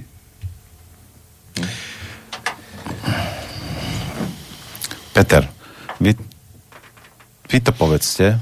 Je, že, ako, že, že, že vy by ste to mohli zobrať do rúk. Nie, nie, nie, že ako to, je, ako to je s tou slušnosťou. Lebo ja som si, moja predstava slušnosti je, je otázka nie, uh, nie doby a nie vtedy, keď sa mi to hodí, ale slušný musíte byť akože stále, alebo celý život, alebo za každých okolností.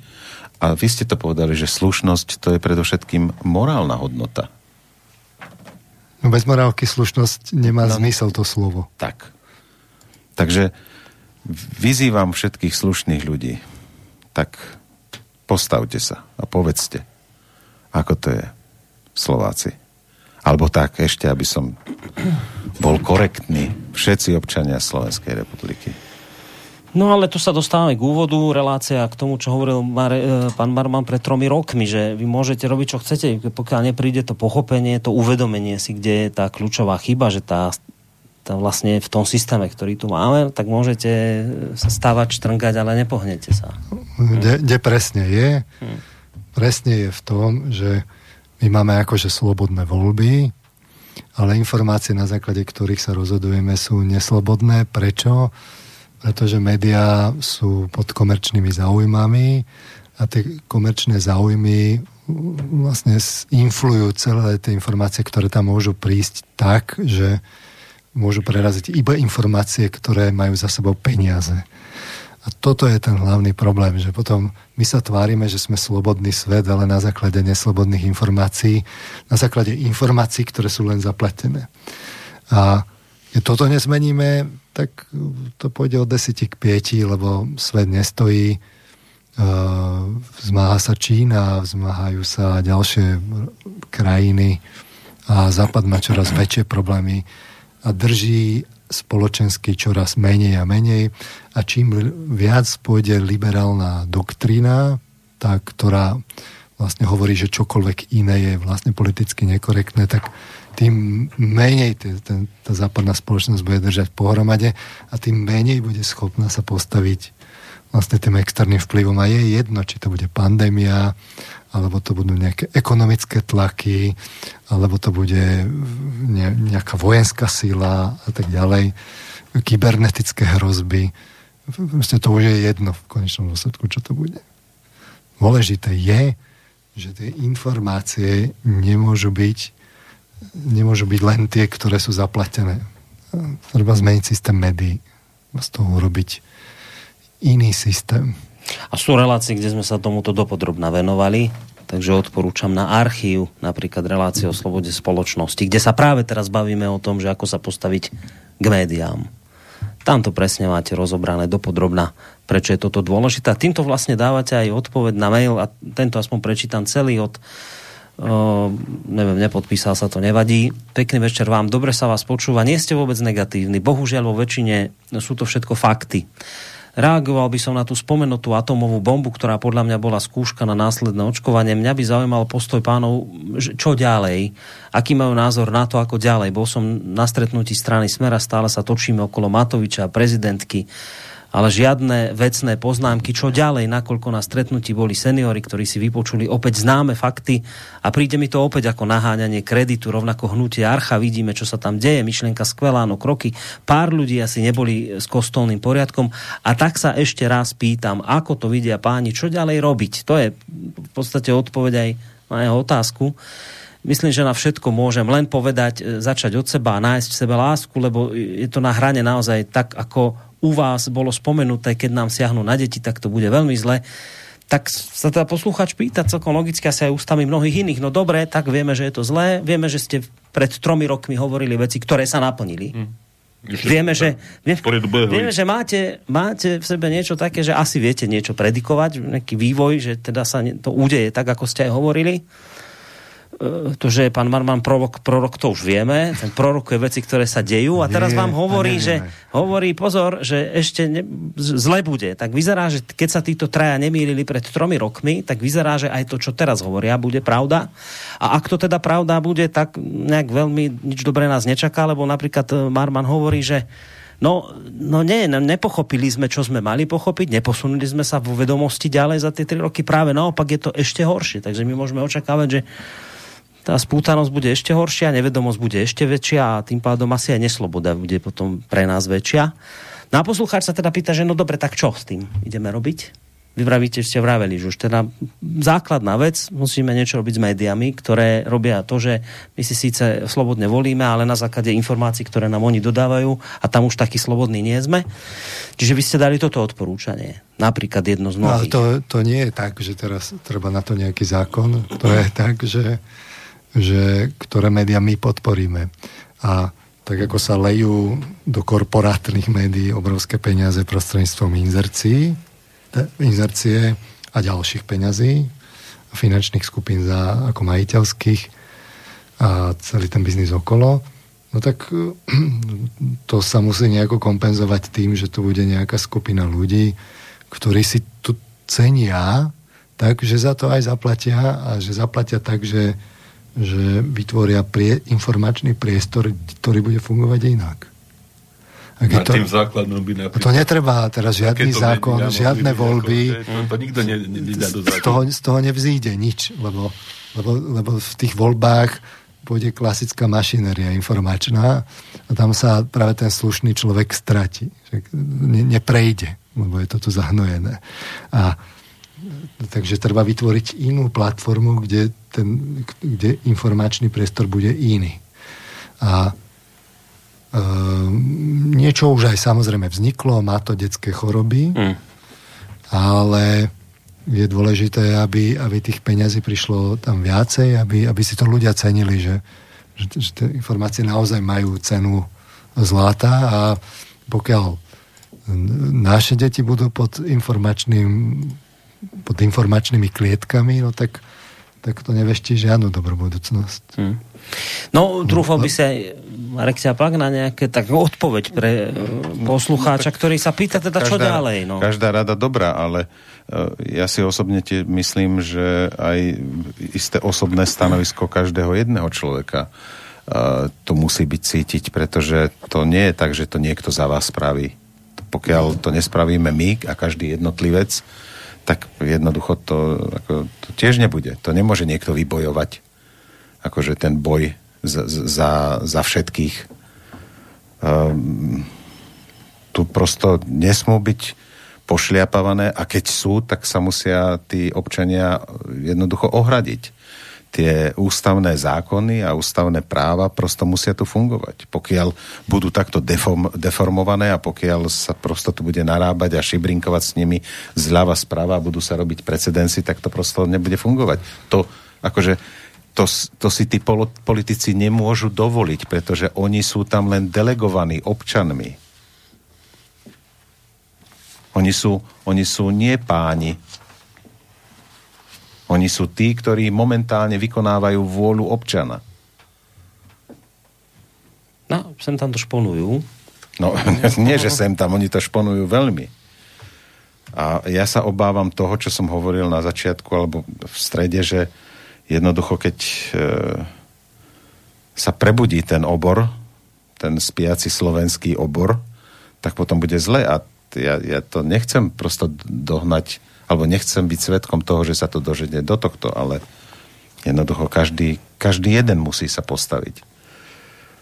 No poslucháčka Olga táto vidí tak, a teda píše, že ďakuje za perfektnú reláciu, to čo tu chýba, pokračujte, robte to, treba ľudí zobúdzať, ona vidí v tomto cestu, že teda by sme to my robili. No, no jedna vec je však to, čo som už hovoril, že udržať a rozvíjať a košatiť úlohy takýchto médií, ako... ako v ňom práve sedíme. Ale trošku optimizmu chcem zase, možno už na záver, že možno aj ľudia, ktorí možno majú širší záber a širší dosah v dnešnej chvíli, ako, ako máme my prostredníctvom Slobodného vysielača, existujú. Tu píše, tu píše dnešné, dnešné, dnešný blog alebo článok pána Baránka, že práve som dopozeral rokovanie ústavnoprávneho výboru Národnej rady, kde bol aj generálny prokurátor Žilinka.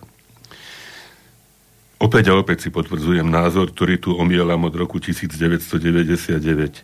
Máme zlý volebný systém, lebo len v jednom volebnom obvode sa môžu do Národnej rady doslova zviesť na chrbte lídra na kandidátke tej ktorej strany také čudá, aké som dnes v tom výbore videl.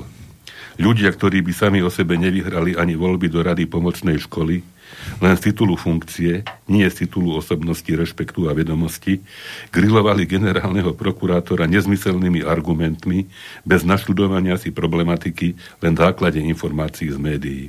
Toto je absolútna katastrofa. Keď nevedomosť, hlúposť a prvoplánová zaujatosť dostáva a dostane moc len z titulu stoličky, na ktorej sa nejakým nedopatrením, respektíve chybou v systéme ocitne. Ľudia, o ktorých by ste inak nevedeli, lebo ich osobnostné predpoklady im absolútne nedávajú šancu na úspech v akejkoľvek volebnej súťaži a chronicky parazitujú na politike len zásluhou systémovej chyby zlého volebného systému. Dovolím si tvrdiť, že náhodným výberom vyzbieraní členovia takéhoto výboru z ulice by narobili možno menej hanby ako tieto politické omyly tam sediace. Generálnemu prokurátovi želám veľa síl a najmä nervov.